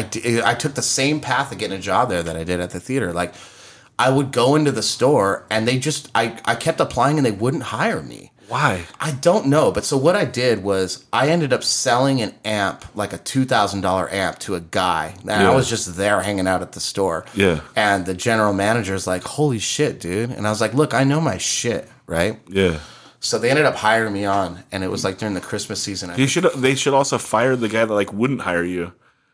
Well, like like oh well, uh, he was the like boss. I know, but you're Yeah. talking to the GM, but you're not you're not interviewing with the GM, right? So you should have no, told I did, I Oh. did, yeah. So, um, So he was the guy that didn't want to hire you, and then Right. then he caved. Right, because I was just making them money by just Yeah. hanging out. So um, it was during the Christmas season of 02 or 01, maybe. No, maybe 02. Um, and they had this whole fucking thing because it was a big corporation at the time, right? And so you had to go through all this fucking bullshit of like, you know, getting getting takes takes two weeks to just register and get through in the books and start working. You know, you have Well, to they were a public they were a publicly traded company. They were at the time, and Dude, um, you don't got to tell me. I, I worked for Rite Aid for one week. I did security for Rite Aid for a week. This is right after the art shit. Oh. Dude, and you had to go to be a security guard at Rite Aid. I had to go to like this class, and they show you this VHS. It's literally from 1984, like showing you how to be a security guard and shit. Totally, man. yeah, so I had to go through the same shit, and I had to do this whole like they had like a, this uh, CD-ROM training. Okay. and dude, it was just two days of this bullshit, and. The, the GM comes and he's like, We're slammed. He's like, Just get out on the floor. So Yeah. I go out there and I fucking sell like more than anybody in the whole store my first day. So things just start going, dude. So d- uh, during that month, during that Christmas month, I got a huge fucking bonus. I outsold everybody in the state. The But do you, state. but do you think that you could have sold that Steve Vai guitar at American Music? the one that was perpetually there, the neon green one with the handle, dude. I don't. Yeah, if I knew the codes, I would. See, this is the fucked up thing. People need to know this. We, they, we there was a store called American Music Center that we grew up around, and it was basically the only game in town in Oxnard besides Henson's, which just had kind of bullshit band school band shit, right? Yeah, So. American music, man. They had Mike Smith from The Choice work there, which was cool. I remember, but they but they had uh, everything. They had no price tags on everything. They had these fucking six digit codes. And so the salesman would size you up, you know, and you're like, oh, how much is that? And kind of like, oh, let me look at the code, you know, and then kind of that would kind of tell him what how much wiggle room he had, Yeah. you know, and if he could rip you off or not, you know, and if your mom was there, you're getting ripped, you know. know. So, but but anyway, Even for like guitar strings Oh, and shit? dude. Oh, it's ridiculous, dude. I, I won't even tell you about some of the trades that I made. Like I regret so hard, you know, like bad shit. They they fucked me. But anyway, um, so yeah, so I I started breaking all these sales records at Guitar Center, and I ended up staying. Um, they had this whole thing where you had to work in every department. Then you had to be the assistant manager of the department. Then you had to manage the department, and there were five departments in the store. And then you got promoted to uh, assistant manager. Then you got promoted to sales manager, and then eventually you got your own store. So I bypassed all that shit. The regional manager came in and he, I remember he said, "This guy has the lights on," and he said it like in front of the whole store. I'm like, "Fuck," you know, like I don't want to. I want to have camaraderie with my employees. Or dude, you my- should have just taken your dick out. That's what's up, Yeah, but- motherfucker. Yeah, but so anyway, I went, I bypassed all that and went directly to sales manager. Yeah. And um, they gave me keys to the place, the alarm code, all this shit. Funny story one time, just during, dude, this And then the next week, we fucking stole all their guitars. What up? that didn't happen. But no, uh, it was during Halloween one season, and I was like we're always big on merching the store and really decorating it, you know. So like I fucking went all out because you know I'm all into horror and like that was my big thing. So I get a call. I'm opening the store, and I get a call like two hours before the store opens, and this guy says, "Hey, this is Rick Allen from Def Leppard, you know the drummer." And I go, "Yeah." I'm, I'm like, "Yeah, right." And he's like, "No, really, it is." He's like, "Look, I got to go to Santa Barbara. I'm coming from LA." Uh, my rep fucked me and I have no sticks. So I need to come in and buy some. So Actually, he just needs a stick. exactly. So I go, okay, cool. You know, that's cool. I called my boss and he's like, yeah, go ahead and do it. Cause I wasn't allowed to let anybody in the store before hours. So mm-hmm. anyway, he, he calls the store right when he gets there and he comes to the door and I got to open up this roll up gate and Yeah. stuff. So I, I let him in and I just say, hey, just stand right here by the front door. I lock the front door, pull the gate down. I said, I got to reset the alarm, but don't move because it's motion censored. Yeah. So I go back. It takes me a couple minutes because it's like in the warehouse. So he's standing there for two or three minutes. I come back and he's he's looking up to the ceiling where I had I had put a severed arm hanging from, from the ceiling because it was Halloween. I was Uh. Yeah. decorating it all gore, Yeah. and he's just staring at it. And I'm like, oh no, dude! Here's this dude with one arm, you know. Yeah. But uh, he I thought you were gonna come back after two minutes. He was doing one arm push ups. you gotta stay fit, mate. That's right. No, he didn't say anything about it. But anyway, so um so I excelled in that company and I ended up working for the grand opening team and they would send me out for like a month to other stores around the country and I would build the stores, hire the staff and train them and then we do this big grand opening. Sick. And then I would leave and kind of go somewhere else. From there I went to Hollywood store where I ran the accessories department. Which was great for me because I just met so many of my heroes all the time. You know, I mean, the Hollywood rock. I mean, that's the ep, that's the epicenter for mu- mu- famous musicians. Yeah, I mean, we used to drive out there to go to that guitar course. center, That's and before we had one here. well, yeah, like, and, and it was also right across the street from Mesa Boogie. absolutely, dude. And I bought all my shit there. Yeah. But um, uh, after that, I went back to the Oxnard store, and um, my boss came up to me and he said, "Hey, let's go to lunch." I said, "Okay," and he says, "Something's come up," and I said, "Okay." He says, "You got the call," and I'm like, "Okay." And he says, "We want you to to run the St. Louis store. It's in a lot of trouble, but we know you could turn it around. We will uh, we'll ship your car out there. We'll put you in a hotel for two months, and we'll we'll um, we'll give you we'll move all your shit." And we'll start you at 60K a year. This is in 2002. Yeah. And I have no education. I know what I'm talking about. I'm And they got Del Taco Yeah. in, in uh, St. Louis. now they do. I, they didn't then. they did then. They They, were the one Really? satellite. They were Okay. the one satellite spot. I mean, I didn't know that for sure because I just know that touring so much, like when you get to Arizona, California, you're like, thank God I got Del again. it's right? the one other spot. okay. So anyway, uh, they said you have 48 hours to decide, and I go, wow, this is a huge, like, what the fuck? Like, this is crazy, and um, you know, I knew in that corporate world, it's basically I had I had already climbed that ladder. I mean, dude, I had sales awards at number at one time out of hundred stores, I was number four in the chain in sales out of Oxnard, dude. You know, so um, You know how many Ibanez basses get sold in Oxnard? Ibanez, dude, Ibanez. but anyway, so what happened was, you know, I'd been through the corporate system for a couple years and I kind of had seen what other guys had done. And I kind of know that like, you know, some guys had families and they didn't take certain opportunities even though they were already in a good position. And those guys just ended up becoming furniture. It's like if you're not with the if you're you're on the team or you're not, you know, like if you get an opportunity, you go, Yeah. you know? So I thought this is do or die. I've never g- seen this much money in my life at that time, in my age, my you know being twenty one or whatever, and and um and I thought this is my key here, you know. But there was always something in the back of my mind where I was always bothered by that job because I was so busy making other people's dreams come true. Where here I am, like a prolific songwriter, a great performer, a career musician, as so I or so I thought, and um, I I I had to like really think about that. So it's funny that night, that very very night, I got a call from Jeremy, and he said, "Hey, can you meet for coffee tomorrow morning?" And I go, "Yeah, totally." So I met him at Starbucks in Ventura, and Roger and Max were there, and I was like, "Hey, what's up?" And we were just hanging out. The grind is already gone. What? The grind is already gone. The No. daily grind. No. Oh, the daily grind. Oh, Yeah, the I'm just coffee saying- shop in yeah, Ventura. yeah. I thought you meant my job. No, uh, the grind is definitely gone. Yeah, I was like, that's fucked up. The, you're, the you're grind the, was gone in the. you're the reason why you put him out of business. You Yeah. choosing Starbucks over the daily grind. You fucking support corporate No, coffee. no fool. daily grind was gone by then. Okay. But um, so we were they were just bullshitting and talking about nothing, you know. And I was like, okay, cool, we're just hanging out. And then out of nowhere, Jeremy goes, all right, let's cut the shit, man. And I was like, okay. He's like, do you want to join our band? And I immediately said yes.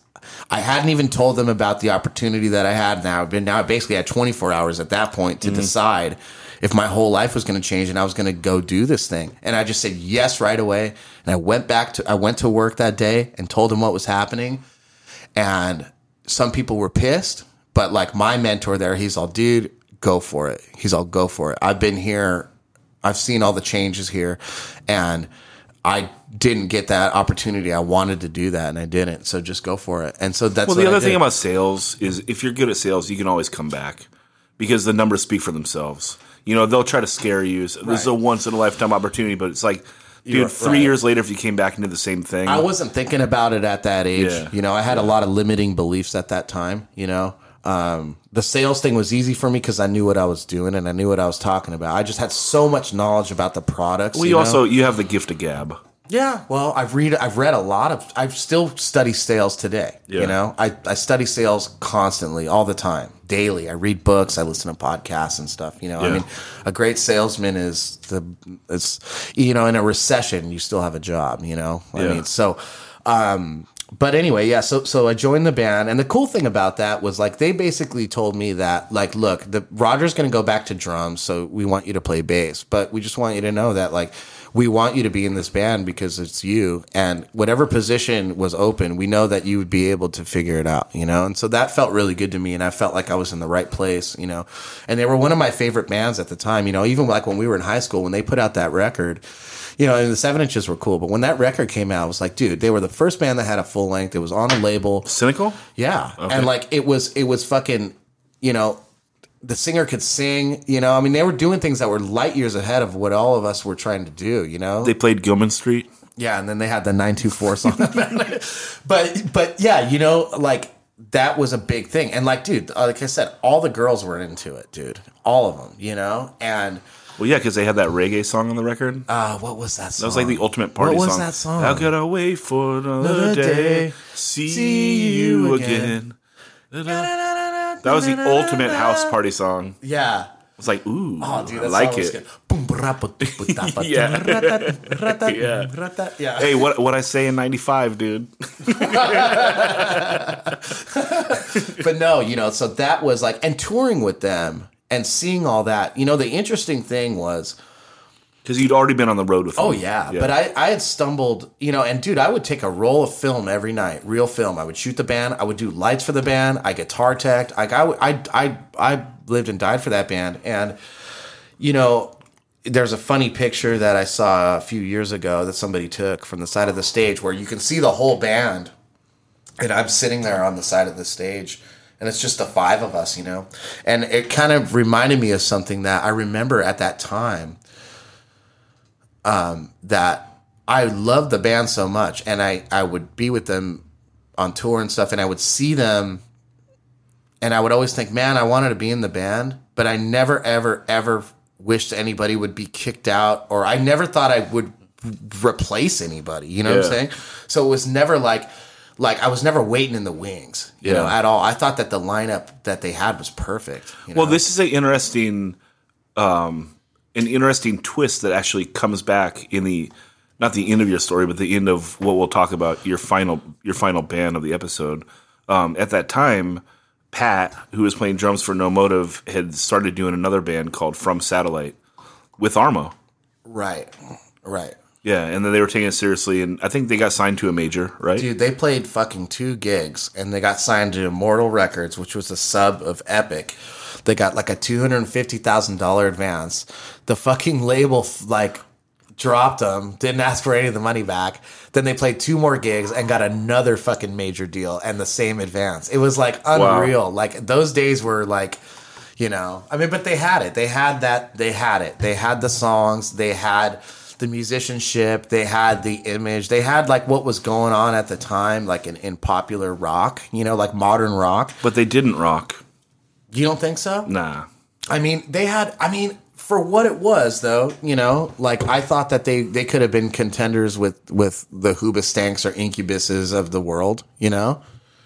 Maybe. But anyway, so that was a sore thing with with with No Motive because you know they were writing this record, and you know Pat was kind of split off into. It's not like now, you know, th- at, the time nobody had side projects. You know, like it's like you had your band. You know, if you had a side project, it was a fun thing that probably involved somebody else in your band. You know. Yeah. Pat did Creep Division, but that was just a really quick record and a couple shows, and like the Yeah, and, that- and No Motive in the '90s, like they did Repeater. yeah, right, stuff like right, that. Right. And, but I think No Motive really piggybacked on the whole Creep Division thing, just because Pat was involved, you know, playing with Russ and Craig and these guys. Like, like Well, and the, that was also the first band that took them on tour. This is like, it's just Mm-hmm. right. a, a but cool like thing. you want to be associated with Sure, that, you know. sure. So that I don't think that was a problem. You know, the band supported that side project for sure.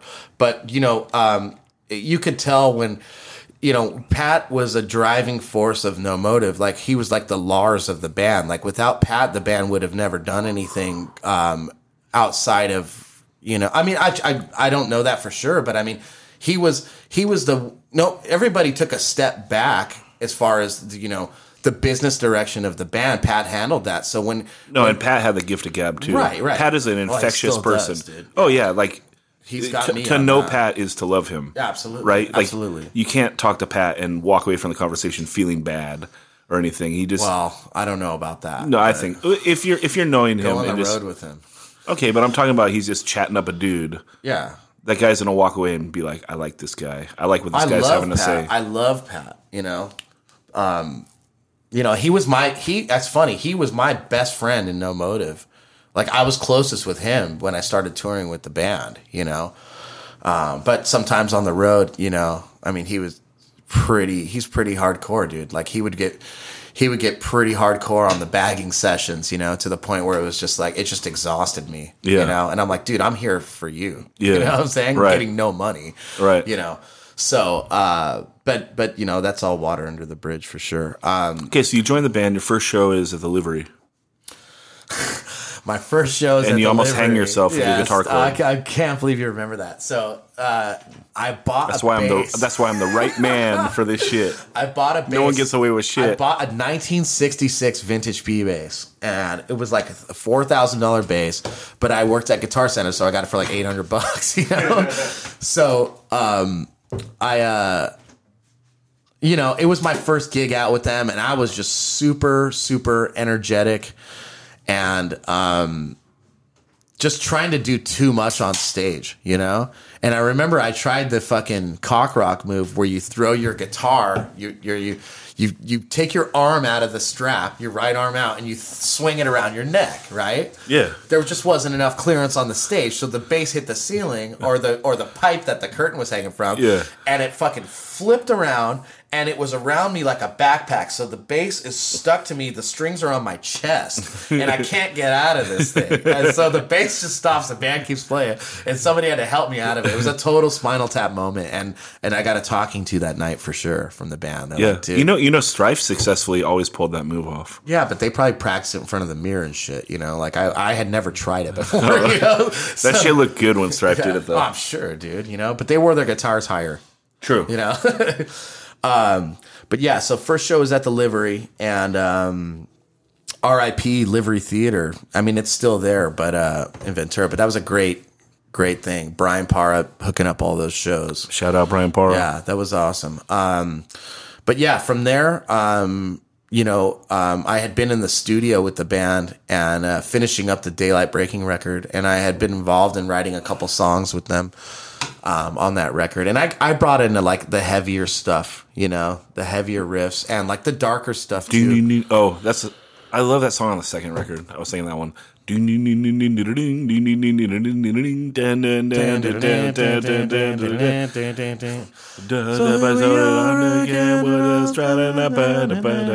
That second record though. What's that song? Save- Numb? Savior. Yeah, Savior. Not Going Numb. I love that song one too. Yeah. But anyway, so um, so we finished that record and um, had kind of transitioned into not being a pop punk band, you know. Yeah, a little. It, the third record sounded a little darker. very much so, man. And Jeremy's vocals are firing.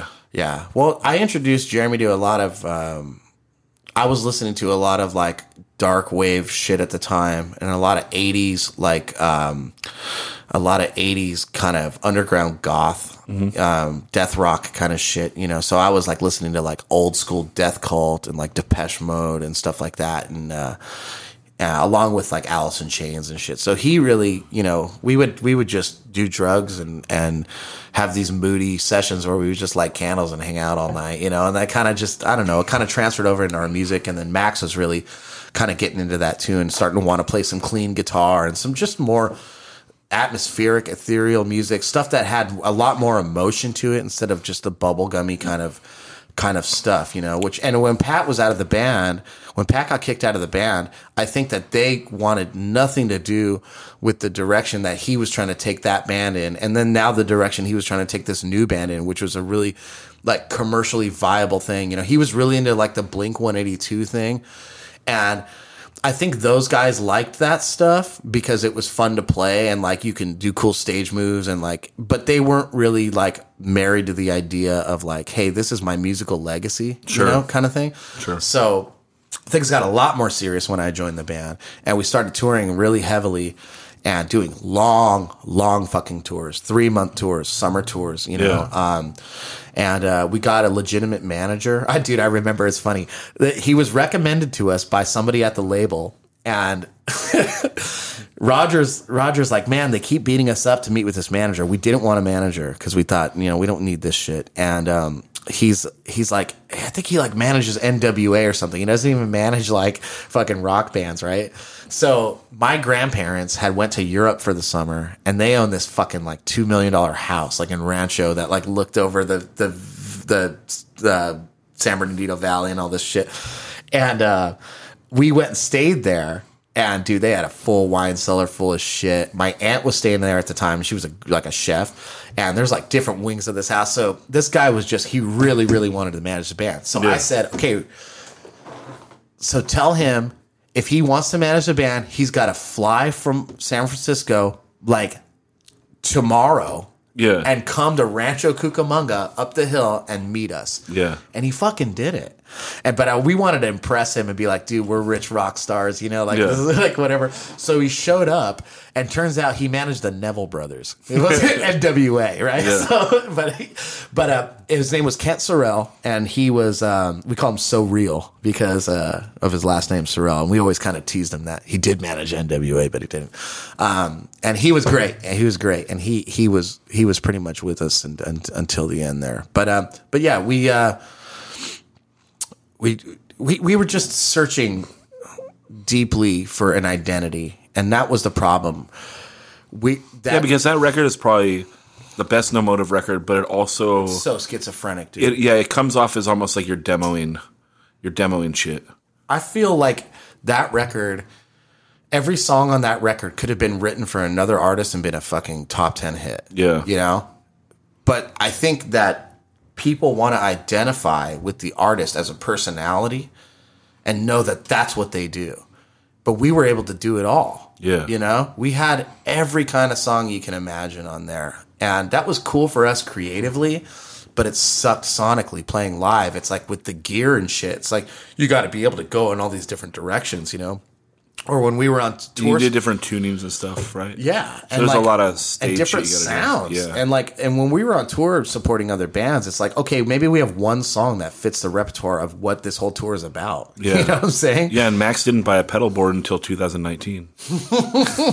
He was using mine at the time. Okay. I had set him up with a lot of shit back then. You know, we had experimented with a lot of shit, and like that was a lot of fun. You know, Yeah. it was it was really cool. But the label, God bless them, they had they had grand visions for us, man. When they heard that record, we I remember we were on tour with the Alkaline Trio, and we left the tour two days early because we had to we had to come home and do a video. And dude, we go to this like soundstage in LA, and it's like fuck this huge, you know, seven thousand square foot warehouse. It's a two day shoot. The thirty they're shooting on thirty five millimeter film. That video cost us ninety five thousand dollars Yeah. Uh, there's like workers, there's fucking makeup, there's craft services, there's people spray painting grass, there's there's carpenters building shit. It was like unreal. There's these like tracks with the camera on it. Yeah. I mean, it was awesome. But I remember a rep from the label being there and going, "Dude, you guys like we're blowing this up, dude. Like you guys are going to tour with fucking Tool, not Alkaline Trio, Right. You know." Um, which you know that didn't happen, but it it was probably our own fault. You know, I mean, we would just we were getting a lot of money at the time and relaxing. You know, we didn't have to have jobs. You know, um, Vagrant had made a deal with DreamWorks Interscope at the time, where Interscope had had bought out forty nine percent of the label. So and so Vagrant could do whatever they wanted. They had majority control, but they had all the resources and all the money for this ma- from this major label. Yeah. So they're like, "Fuck it, let's do this." You know. Um, what happened um, after that was Now, I'm not trying to throw anybody under the bus here, but um, this is, I mean, the facts are the facts, you know. So um, we had been, we had, we had been on tour, and we were in New York, and we were going to play Irving Plaza that night, and I was just stoked because I had seen pictures of, you know, Agnostic Front and like uh, uh, the Misfits, you know, backstage at fucking, uh, you know, at this venue, you know, for three years. So we had our our manager flew out from San Francisco and he says, Hey, we have a meeting at Lava Records, which is the subsidiary of Atlantic at the time. And they had signed Kid Rock and he went diamond, which is like 10 platinum, 10, Yeah. yeah, 10 million. And, um, Yeah, by war- by ruining a Warren Zevon song. yeah, right. well, this is before that. This is like American Badass or whatever. Okay. Like this is when when he first came out. This is we're talking like 2003 here, Okay. or, or actually 2004. My, 2004. my Kid Rock timeline's a little off. Yeah, well, I'm not a fan. I don't know, but I just know it was then. You know, Bawitdaba, or whatever the fuck he was doing, right? So with the the midget was That was still him? alive. That was him, dude. Bow to the bow to the end of the See? end, to the big- at- Yeah, So anyway, I didn't know that. there was an A&R guy there that had stumbled across our record. And we had that last track on the record, Life Goes On. Mm-hmm. And he was just obsessed with this song. So he got a hold of Vagrant and said, Hey, I want this band. Speaking of Life Goes On, the that's the best Poison solo on their song Life Goes On. Dude, I heard, well, I doubt that CC DeVille even played that fucking solo, dude. They probably had some studio. musician. on and on and on and life goes on. That's not that. No, it's That's a you. That's in control, Oh, dude. okay. Yeah. right? Yeah, well, on and on and la, la, la, la, Yeah, Our- our- yeah. We ha- we have the superior version of all the Life Goes On songs. you definitely do. But anyway, so the story goes on. Um, they they Anyway. they uh. Oh, dude, you got drops. I like that. All right, this show's getting pro. Uh, but anyway, uh, so they hit up Vagrant and say the guy's like, "Look, I want this band. What do they mean to you?" And they're like, well, these is the, this is like one of the first bands we ever signed. Yeah, it was like the first know? signing Yeah. other than Face to Face that was affiliated with the label, right? the manager of Face to Face, it was his label. Right. Face to Face was definitely not on the label. It was Okay. like the Go to Hell's, Boxer, Motive. It was like a couple, all the bands that got signed in the first wave. Nobody stayed except for No Motive. Everybody else kind of faded into obscurity, you know. Yeah. But then there were other bands that came along, like Alkaline Trio, Dashboard Confessional. That just bands that made it big, that Yeah. broke. Um, so they said, "Hey, look, you know, like we're well invested in this band, but if you want to buy out their contract or you have something going on and you think you can do something with it, like we're open to negotiating about it." Sure. So our manager flew out and we all went up to this meeting. We could like you know downtown Manhattan, Atlantic Records, dude. Like you're like we're like up in the fucking 46th floor. Really nice office, and the guy sits down, and like iPods had just coming out, come out at the time. I remember the first time I saw one on tour. One of the guys from uh, Get Up Kids had one, and I was like, "What is that?" You know. Yeah. And he showed me MySpace and iPod in the same day, and I was like, "What this? What is Well, the going future's on?" here. Yeah, right. I mean, meanwhile, me and Roger spent the last two weeks before tour, twelve hours a day, burning all the CDs that we wanted to listen to Yeah. for the next three months. Right. So, um, anyway, uh, so we were up in this office, and the guy shows us his iPod, and he's like, "Life goes on," and he had it like the plays tracked. He's Yeah. like, "I've listened to this song, oh, you know, over three hundred times, like in the last Yeah. week," and he's like. So he's talking to us about, you know, structuring this deal and like, you know, we're looking at, you know, our managers kind of telling us like, look, like if we get this done, the advance is going to be probably if if we get, did a publishing deal too, you're talking probably at least a million dollars, seven fifty to a million, and uh, we're like, what the fuck? This is amazing. Like, what could we do with that? We could do so much with that. We were recording our own records at the time, you know. Yeah. So he his thing was like, I'm coming to the show tonight, and I just, you know, I can't wait to hear this song. You're gonna play the song, right? And we're like, oh fuck yeah, for sure, yes, yes, yes. So we had it on the set list. It was the last song on the set, and He made him wait for it. well, I am. I I went up. He was in the balcony, and I went and said hello to him before we had played.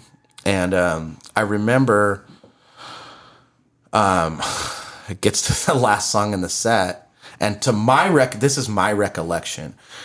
I remember Jeremy saying, "No, fuck that. We're not fucking doing it." And he, we, he went into another song, and we never played it, and we never heard from the guy again. Wow. Um, Should That's- with it. That's my recollection. I remember not me so much. I felt like a sellout at the time around the band at times because maybe I didn't have as much pride or I was willing to I was willing to do a lot more things that I guess would compromise my integrity in order to get somewhere with music and the looking back on it that that's not a really it's not a it's not a characteristic that I'm proud of you know Okay. actually the whole time in my life I'm like I look back on it as kind of an embarrassing time just the way that I acted you Okay. know the shit I was the shit I was doing on the road and like just the way I was you know um, well, you're young. I I know I mean, how know. old are you? I'm probably 20, I mean, early 20s at the Yeah. time. But, um, uh, you know, Max and Jeremy always had really, really, really, really strong integrity. And they were so punk, like, at, in in their hearts, you know, that they were they it was it was about no compromise no matter what. And I thought that was Jeremy's way of being super punk of going, you know, fuck this. Like we're not gonna play this song because this guy wants to fucking hear it. And you know, in my mind, I was like, dude, it's one of our songs. Like You wrote it. He likes your song. You know, and now, funny enough, it's like an extra track re-recorded now on the new version of the whatever they're putting out now. You know, Yeah. so uh, anyway, you know, it's easy to point the finger and, and blame. You know, I don't have any resentment. I'm glad the way life worked out, but that is the way that I recall it going down, and that's basically the straw that broke the camel's back with the band.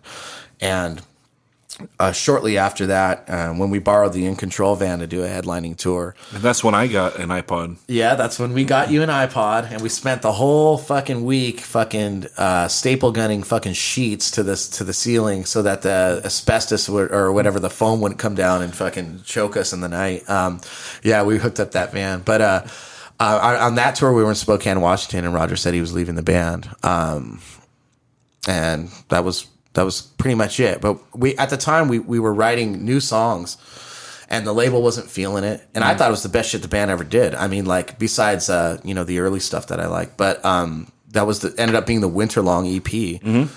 Um we ended up uh which comes which doesn't come out until eight years after daylight breaking. yes, however, the it was recorded in 2004. Right, but that recording was lost, and you re. That recording was lost. Yeah. And we ended up getting together years later and re-recording it and it was awesome, man. Like we really did a, a great job on it. And it that was even though it's still a little schizophrenic, it's way more cohesive than Daylight and it was totally the direction that we wanted to go in. And I always thought No Motive with everything they did, everything, they were way ahead of their time. Mm-hmm. I remember even when we were in high school and me and Max were right about to just drop out. It was like beginning of our senior year and we're like, dude, we're dead here. Like like we're so far behind like we could we would have to do so much work to even finish you know and he was like you know things are taking off with the band i think we're to go for it and he told me it was before sadness came out so you're talking between scarred and sadness Yeah. he's like it's really weird i don't really know what we're doing musically but there's something there he's like i want to call it alternative Yeah, but I just don't know what it is, how to classify it. And that's that's a band ahead of its time. Like like where you're not joining a part of a scene, you're already a part of a scene and you're taking those the blueprints of that music of punk and hardcore and that's your backbone. But you're expanding into into something else, uh, you know, with more musicality and and like that was the birth of like emo and, and shit like that. yeah. you It's know? hard. It's hard to pigeonhole sadness. dude. You know of of how to describe it. But again, you still have a hardcore song on there. You still have a do da do da song Yeah. on there. You know, so uh, which are Oh, left we, over. we love the do da da da do da da da on this podcast. yeah, I'll- I bet, I bet. But um, but you know, that's kind of uh, that's just goes to show that tradition carried on with the band. I mean, long after that, and even when I was in it. If anything, I think that diagram was the one the one step that the band took where they were trying to jump on something and trying to become a part of something that was mainstream that was happening that was punk derivative you Yeah, know yeah, yeah. um, but we completely abandoned that and and and went back to to what felt right you know and it was heavier and it was much darker and it it was much more of an emotional listening experience and that's something I'm really proud of. So when we did put out that record, I don't remember when it was. 2012. Right. We did a couple sh- reunion shows and went up the coast with um who else reunited? We did we comboed with another old vagrant band, um, uh, Hot Rod Circuit. And it was cool. And and I was happy to cap that and like Felt we- like closure. uh, f- completely, completely. And I was felt really good about it. yeah. Okay. So daylight breaking comes out in 04. When does No Motive actually break up? You think like 06? I'm going to say yeah, at the latest. Okay. Um, is Baby Please Don't Let Me Go the first? is that the first Jeff Hershey and the Heartbeats? Yeah, so check this out. Okay, so there's a couple years between. No, no, there's not. Okay. What happened was in 03 we did a tour and we had an idea that we were going to make an ep that we would only sell on the tour but each guy in the band in no motive had to write their own song and play every instrument on it and okay, Kiss. right well no kiss didn't do that they had studio musicians they just put out solo records My bad. Okay, so this is one EP with four songs, Yeah. one by each guy, but Yeah. each guy had to contribute all music and Yeah. all vocals to it, right? Mm-hmm. So I wasn't conf. I hadn't played drums since I was ten, and I was like, "Well, fuck, you know, I could write a the sickest Slayer riff right now, but there ain't no way that I'm gonna."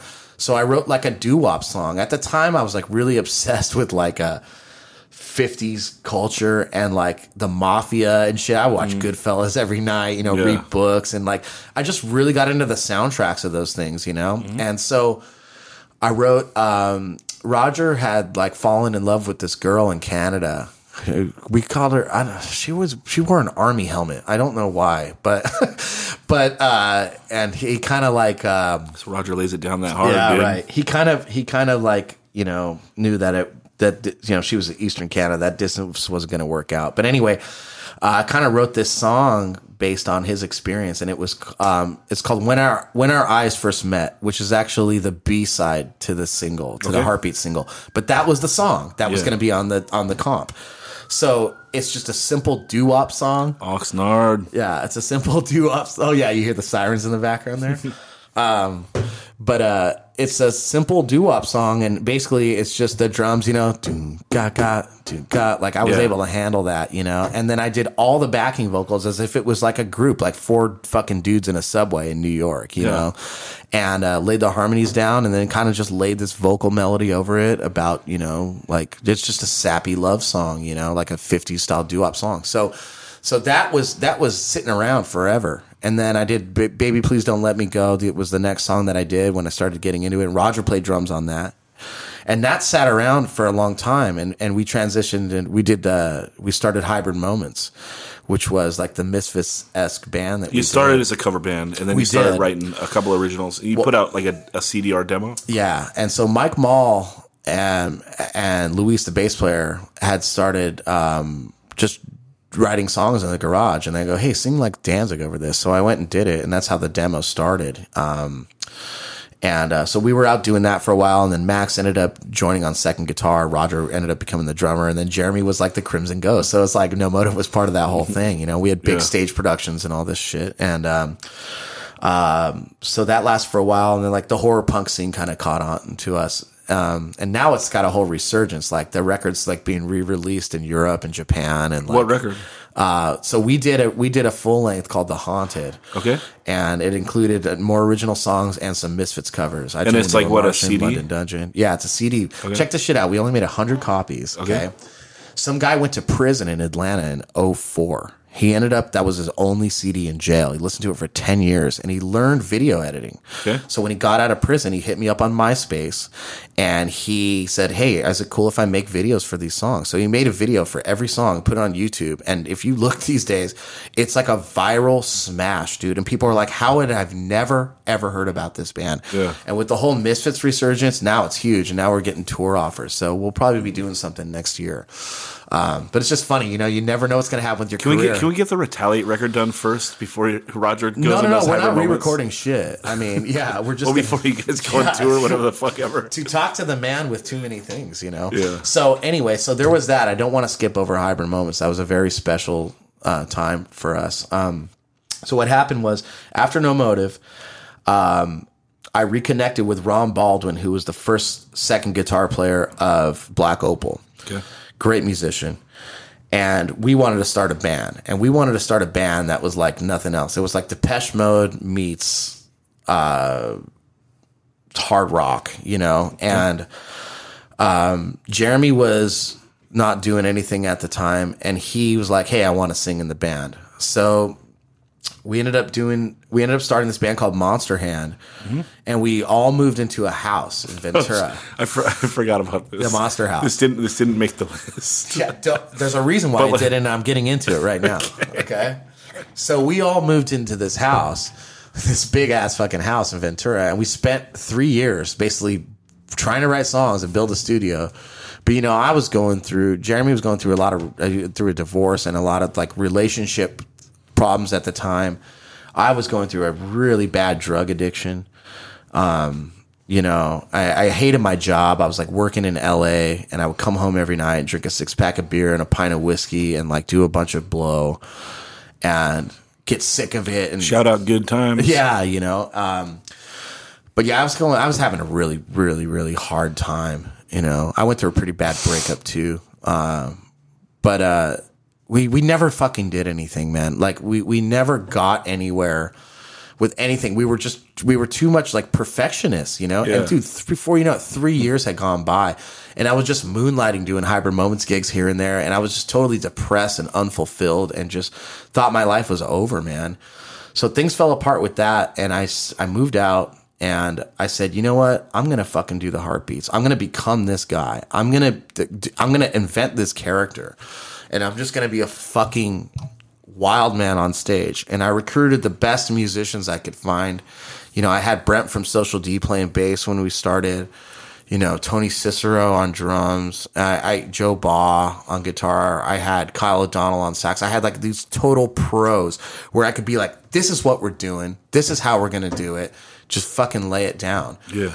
And that's how it was. And I, I didn't make any money for the first couple of years because I was losing money. Like it would cost me 500 bucks just to play, you know, because of the, you know, I had pros on my side that I had to play or that I had to pay. Um, but so that project kind of evolved and I went like full steam into it. And I, I started getting into those subcultures and like getting booked to do like mod scooter rallies in Vegas and like, um, underground, uh, you know, uh, 50s rock shows, you know, and LA. There's a whole scene for that all around, you know, Viva Las Vegas and all Yeah, that. the, the skinhead retirement circuit. Well, you know, well, kind of, but it's like the rockabilly, the soul thing, uh, the the '50s thing. It's it all ties in together to this roots music, you know. And so what I did was in in 2010, I went on tour with Dick Dale, the legend of surf guitar, you know, as his roadie, and we toured all through Europe. And at the time, I had recorded the first couple songs of what would have been the Heartbeats full length Soul Music Volume One and uh, we did it all to tape. We went to this studio where the guy would. I mean, we couldn't even bring cell phones in here. No gear was pre was post 1970 in the studio. No automation on the board or anything. So I started to write what I thought were like modern classics, and um, I had br- brought a couple songs to Europe. And after all the shows that we would do with Dick Dale. They would have a dance party all night at this club. So I would always slip the DJ some money and say, play this. And I would film it to the reactions of the crowd dancing. And they wouldn't know. They would think it's the Temptations or something, you Sure. know? But it's a song I just wrote and recorded. So I ended up sending it to 32 record labels. I got 20 no's, 11, 11 no replies, and one rep- one reply that was somewhat interested. Yeah. And he said, there was this guy, Marco, from this label called Soundflat in Germany. And he said, well, what's going on with the band? You know, what are you guys, what are you guys doing here? And I said, oh, we have a fucking killer booking agency and we're going to do these big tours. And he's like, cool, who's the agency? And I said, well, I can't tell you right now because I, it's between a couple big ones and yeah, I don't know what we've decided yet. So he he agreed to put the record out. Then I said, okay, now I got to fucking find a booking agency because I totally lied to this guy. Yeah. So I found this agency out of Holland um, um, called Sedate Bookings, and um, I had told them that I had a record deal, and they were like, "Let's do it." And so that's I kind of played the two against each other, but that's kind of how how it all started. And then I started going over there, and like I had a lot of success in Germany, but mainly Spain. This is before or after the LP comes out. This is right. The LP had come out, and Okay, we had so done it. In 2012, Jeff Hershey and the Heartbeats. 2011. Okay. Yeah. Stupid discogs. 2011, Jeff Hershey and the Heartbeats releases Soul Music Volume 1 Right. Right. And um, on CD and LP. Yes. And um so we had gone out there and like with Spain it was just like fire, dude. It had just hit, man. It had hit. And like the first I remember the first night we the first time we went over there, I was so jet lagged and we had to play that day and I was in Stuttgart, Germany in this small ass club. And I was just laying down thinking to myself, what are you doing, dude? Like, what are you? You're in way over your head. There's no way this is gonna work. How the fuck are you here doing this? And I had just major anxiety. I hit the stage that night and the club was sold out, and I couldn't fucking believe it, dude. And I was like, "Fuck, we got to give these guys a show," you know. And from there, it caught on. And even still with Night Demon, man, we go play festivals in Spain, and people like the last time we, we played this big fest, the promoter came to me backstage and he's like, Hey, there's a couple guys here to see you. And I said, Who? Like the interview or something, you know? It's like, No, they're like, I know who these guys are and they just want to talk to you. So I'm like, okay. So these two older guys come in like fucking three piece suits and they're like, we have an offer for you. And I'm like, what? Like, we want to bring the heartbeats back. You know, we're going to pay you $15,000 and all expenses for one gig. And I'm like, dude, I'm so deep into this world. Like, I can't even try and do that right now. But that's kind of like the thing. It's, it's gone, going away and seeing that scene rise up major in the mainstream, huge. You know, mm. there's all these blue eyed soul guys now that are fucking topping the charts. It's kind of like a thing now, same as hybrid moments. I love that I've created something that, you know, it's like at the time when you're doing something, you don't know what I mean, you can ask ill repute about that. You know what I'm saying? You don't, you're not conscious about, you're just trying to do the best you can and trying to create something that currently is going to fulfill you and, and the people that you want to reach, right? You don't know that you're making history and this is part of, this is going to be ultimately part of your, your long term legacy, you know? Yeah. So, um, um, one month before the LP came out, I started Night Demon. Okay. Uh, I started it with Brent, Brent Woodward, and Pat Bailey, and I just said, "Look, I want to do a new wave of British heavy metal style band. We, I want to make a seven inch, and that's it. We're not going to play. We're not, you know, no, nobody is cares about this shit Yeah. except for us." Um, so we ended up doing that. We recorded. We had we we had five rehearsals. We wrote one song every rehearsal, and on the fifth rehearsal was the recording, which ended up being the EP, the seven inch. And um, we just let it sit. We kind of gave it around to our friends. You know, we we just passed it around, and and we never we never pressed it or anything. And about a year went by. I was way deep in Heartbeats world. I was doing a lot of touring, and um, I mean, I remember I did a tour with a heart. We put out a, an EP called Underground Classics where I did punk covers. Like we did Fears, I Love Living in the City, Misfits, Some Kind of Hate, Agent Orange, um, Bloodstained, and I, Ill Repute Oxnard. We, we covered that too. Um, Comes out in 2013. right. So I'm I'm on this I'm on this tour where the Heartbeats do this. We play we play at the Libby Bowl in Ojai, and then the next day we're doing 28 straight shows in Europe with no days off, and then the day after that we're doing a show in New York. So 30 days on from Ojai to Europe to New York. In the middle of this tour, I called Brent and said, "Hey, you know, just checking in. What's up?" And uh, John C's with him, and so John Criar, uh, he's like, "Hey, man, this Night Demon shit, you got to do this." And I was like, "Dude, nobody gives a fuck." And I'm so deep into this thing right now. Like, I'm really trying to make this happen. And he's like, "Look, man, I'm telling you right now, there's something here."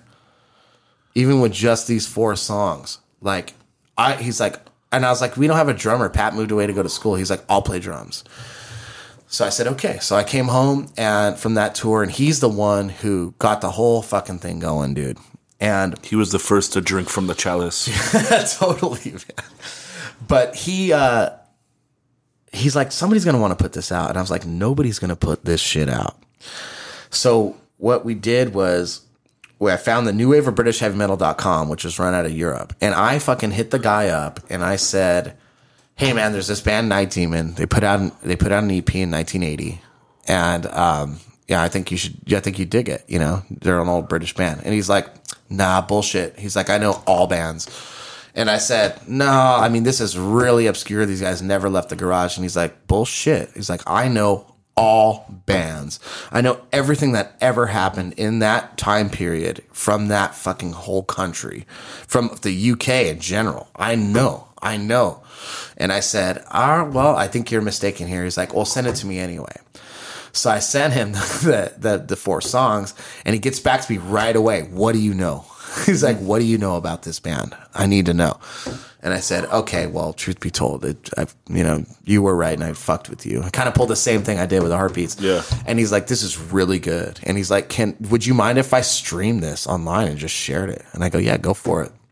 Literally the next day, um, like I, st- we get blown up, dude. Like European festival offers, about five different label offers, and I couldn't believe it. I, I like came to tears. Like some of the stuff that people at labels wrote to me about what it felt like when they first listened to it. I was like, this is like a fucking insane.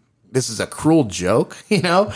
Or like this is my payoff for never giving up. Like it's happening. Well, it's a nice circle back to you getting back to your roots and, Most and being and being validated for it. Most definitely. Most definitely. I agree with that. Um, so, um, coming into the, uh, the name change, the Jarvis Leatherby, becoming Jarvis Leatherby, you know, is funny. Brent actually came up with the name and he had an idea that, you know, if we were going to pull the wool over people's eyes, we had to come. We had to give ourselves like old school British names. So I was. He gave Because you're going to go with the shtick of your natural right, old band. Right. So he gave me the name Jarvis Leatherby. He was Ogden Aldrich the third. I can't remember Pat's name. I think it was just Thud or something like that. but but anyway, uh, when things got serious, those you know he those the other guys were like, no, I want to use my real name, you know. And I was like, look, I already have three musical careers behind me that are established with my name like as and a solo project like i don't want to conf- i i i'm happy with my legacy. Let's i'm doing this for pure enjoyment. Let's let me keep that name. I think it's kind of funny. I think it'll you know. So then after time about a year goes by things are really picking up with us and john and brent were just they kept pressuring me to to like start a facebook page under that name and really just become this guy and I fought it for a long time. And John brought up a good point. He said, You know, it's just a name. He says, You are Jarvis Leatherby. Like, you're not pretending, you're not fake, you know? And a lot of new school people would come to John and go, Yeah, look, he's a poser. He's playing metal now. And John would set the record straight and go, Dude, I've known this guy for 20 years. He was metal before you even fucking knew what music was, you know? So it, you're right. It is like a, it is full circle, you know, and it's definitely, who I am. But you know, the name stuck, and I was signing record contracts under that name. I took three years for the rec- the, the labels to even know who I really what what my real name was and stuff. You know, so you have the exclusive here, the breakout. You know, a lot of people don't don't know about my past, and I've tried to keep it separate, not because I'm embarrassed of it. I just kind of like the game of it all. You know, I like I like people's discovery of it. You know, a lot of pe- fans have done some deep dives, and they've come up with shit like, oh my god, or gone to a record store and seen a Heartbeats record. Like, Yeah. what the hell? Hopefully, this is the right button. the more you know. Uh, yeah, nice, dude. nice. I need my Jordy fucking glasses now. But um, but yeah, so that that was um, that's the story of how Night Demon started, man. I mean, we really just it's in its purest form. It's like how every band should start. Like Yeah, and you went for it right away though, because the LP comes out pretty quick, right? Yeah, I mean- 2015. Yeah, that's uh, the Curse first, of the Damned. Yeah, right, right. And um, we had toured. We had toured Europe, um, and we only had three gigs, and they were spaced out over six weeks. So we had to kind of figure our way out and try and find. And we would play anywhere we could. We'd sleep in a basement for a few days, whatever. You know, we Yeah. were roughing it. But we started playing the songs from the record because we only had four songs, you know, that were released on that EP. And that EP had gotten re-released on High Roller in Germany. And you know, I mean, I think it sold close to twenty thousand copies. You know, like to date. So The seven inch. uh, yeah, but it, we did an expanded version on the 12 inch with Okay. some extra tracks, you know, or covers and live tracks. Um, but um, you know, I mean, it's it's when I turned 30 years old, I had been at a job that I fucking hated for years. And I felt like such a prisoner and such a slave. My touring was on vacation time and I had a lot of self doubt and I I just I was hitting that point in my life where I'm like, dude, you have no skills like on paper. You know, like you're not in demand for any kind of lucrative job. You're just spinning your wheels here. Like, you know, I mean, I got super depressed to the point where the first time that Night Demon played LA, we had driven down there and we played at this bar on Skid Row called the Down and Out. And I was down and out. And I told Brent, um, I said, I'm going to kill myself tonight. And I was serious about it. And uh, he was, you know, he was pretty honest in his approach. And he said, Look, I'm like really bad at this stuff. Like, cause he's, he's, you know, he, he's not like, I'm a guy that's, that can open up and, you know, I'm, I have no problems with that, you know, but, but he, he's, he's not, you know, and, and, he didn't really know what to say, but he he was really obviously he was against the idea, you know. sure. But something happened that night. We we played and I played like it was my last show ever. And we had no idea I mean, he may have had a little idea, but I had no idea about this the underground subculture in Los Angeles for heavy metal. It was fucking bonkers, dude. Like people were losing their shit. They didn't they couldn't they're like, what am I seeing right now? You know? And like we just we we brought it out, man. Full punk rock energy, class. It's like Metallica, yeah, Kill 'Em All era, you know. And that change that night changed my whole life, man. And I said, you know what? I'm gonna give it one more shot. And here's how I'm gonna do that. I'm gonna walk into my job that I've been at for eight years, and I'm gonna fucking quit. And I'm not gonna have any money, and I'm gonna be homeless, and if my family or my girlfriend or my friends criticize me about it or or or or don't support me in it or don't give me enough positive feedback to keep going i'm going to keep myself going and i'll be sitting in the gutter and i'll be one of those guys where people might say god never thought he would end up like that you know? But i have to give it that's how much of a shot i have to give it 100% right? Nothing else is going to happen. It's just this.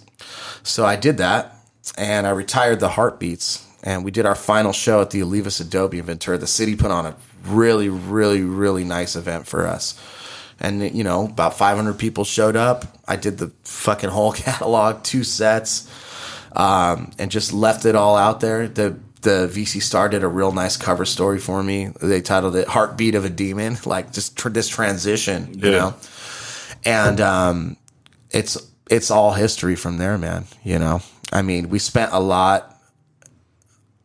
I mean, I've been homeless up until from pretty much from then until this last year. But you know, I had lived with my dad. My dad had helped me out a lot, which was cool. Um, but there were periods in there, you know, where a couple years, a couple years where you know we we really had nowhere to go. Dustin was sleeping in his car, and um, you know, thankfully, you know, I had a, a I had a, I I did have places to to go sleep. You know, I had a girlfriend that she was great. You know, uh, Cheryl. You know, she was really supportive and helped us buy our first van and and just everything. You know, um, and I, you know, I'd stayed with her, but uh, it wasn't my house. You know, I wasn't contributing anything.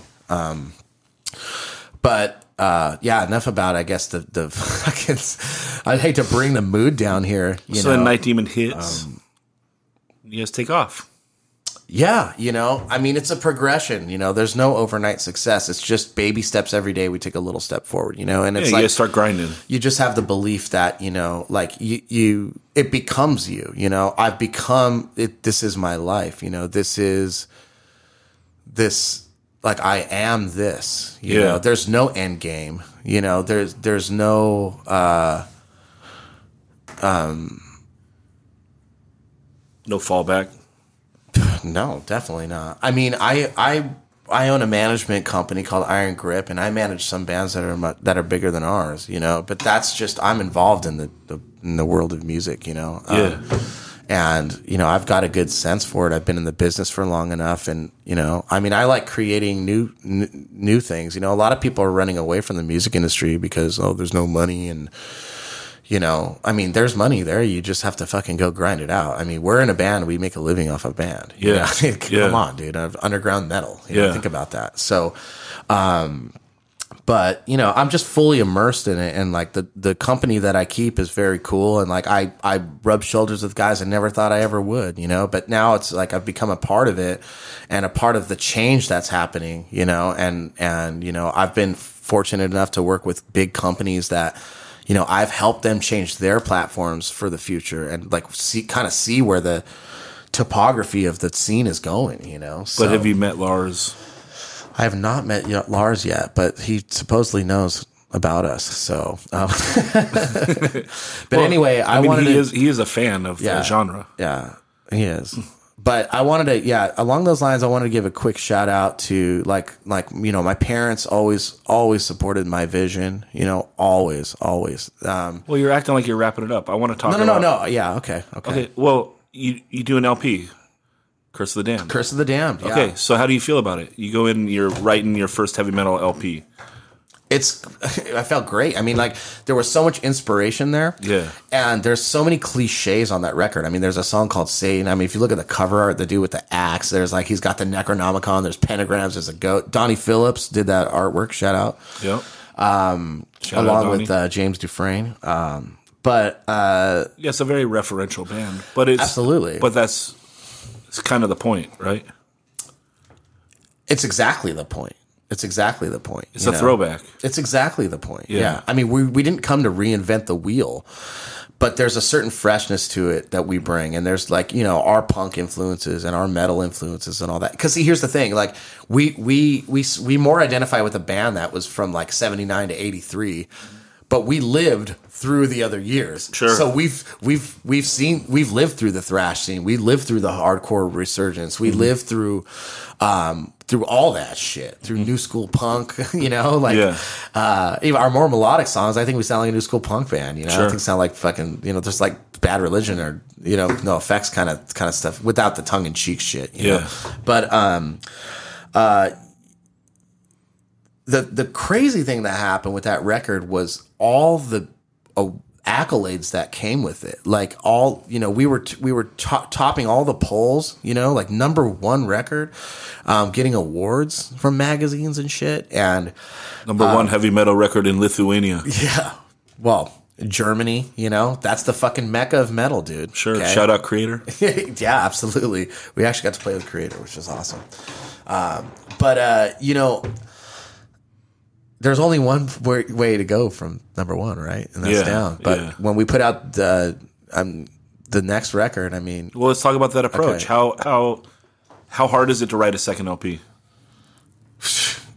it's it's like it's impossible, dude. It Yeah. seems impossible. Yeah, because you're trying to keep the same thing going, the momentum, but not being like you're not you can't copy the record.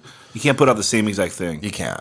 Um, we we expanded a little bit, and when it was all said and done, I thought it. I really liked the way it came out.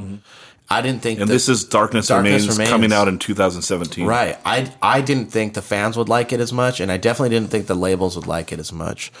Um, but I was wrong. Yeah. And this record got us even more accolades. And it was number one. We started getting voted number one in fucking fan votes and radio polls. Like, that's where it counts. You Sure. know, the journalists are great because the journalists these days, they don't make any money. They're just doing it for the love of the game, you know? And like, they're pretty honest in their approach. yeah, what's that one guy that's on every single heavy metal documentary? He's like that bald guy from the UK. Malcolm Dome. Does that guy like you? he loves us and he came to see us when we played accept in london and like i've been on his radio show too so like it's fucking great dude i, mean this I is love the that guy on a like I love him on all the documentaries. dude malcolm dome yeah it's Yeah. just like he's fucking he knows his shit he was there Yeah. you know but he's keeping it going and like to have support like just to know that guy is Yeah. fucking awesome you know so um, and that's what I talk about. What I'm talking about when I tell you that, like, there's like we are in the, you know, all I ever wanted to be was part of the conversation. I wanted Sure. to be in the books of history with my heroes, you know, and we are now we've solidified that, you know, and Yeah. so now it's it's it's a it's a trippy thing, you know, and you kind of try and find a way to keep going, you know. And so now, so you know, you think you you can only slide from number one, and we hit number one now with a bullet. So now I'm in a position, you know, where we're currently working on this next effort. That it's like I've just given up and just said fuck it. You know, we're just gonna do what we're gonna do. We're not gonna repeat ourselves, and I'm not worried. I'm not so concerned now about the accolades. Some of my favorite records got so slammed when they came out, and like now they're the most class. They're like the bible for certain scenes. You know, Sure. so um, but we love. I mean, we're. I don't know. I hate to use the word luck because I don't really believe in it. I believe that I've sacrificed everything for this. There's there's a little luck. Yeah, luck is a weird word. Let's talk about it. You have to you have to put yourself in the situation. though. Absolutely. You know, so it's like there's no such thing as real luck, but there is a little bit. Well, right? listen, listen. Just like when you said when you asked why Black Opal never put anything out, it's because I knew it wasn't good enough, and I knew we weren't ready. And like the the great John Wooden had a had a quote that said, "Luck is where opportunity meets preparation." And I totally felt like that's when when we decided to do 19, when we were ready to do that. I had been in enough bands Night Demon was my 36th band. Like I said, you know, like I'd been in enough bands to know I had enough experience to do it. And it's thank God rock is no longer a young man's game, dude. Because being 30 years old and starting a band, I mean, you might as well, you know.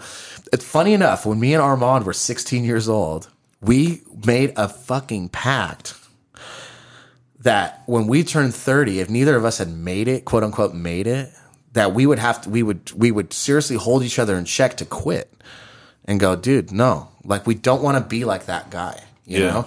But now that the mainstream is dead, it's like kids love older shit, you know, and they like seeing older guys go out and fucking prove it, you know?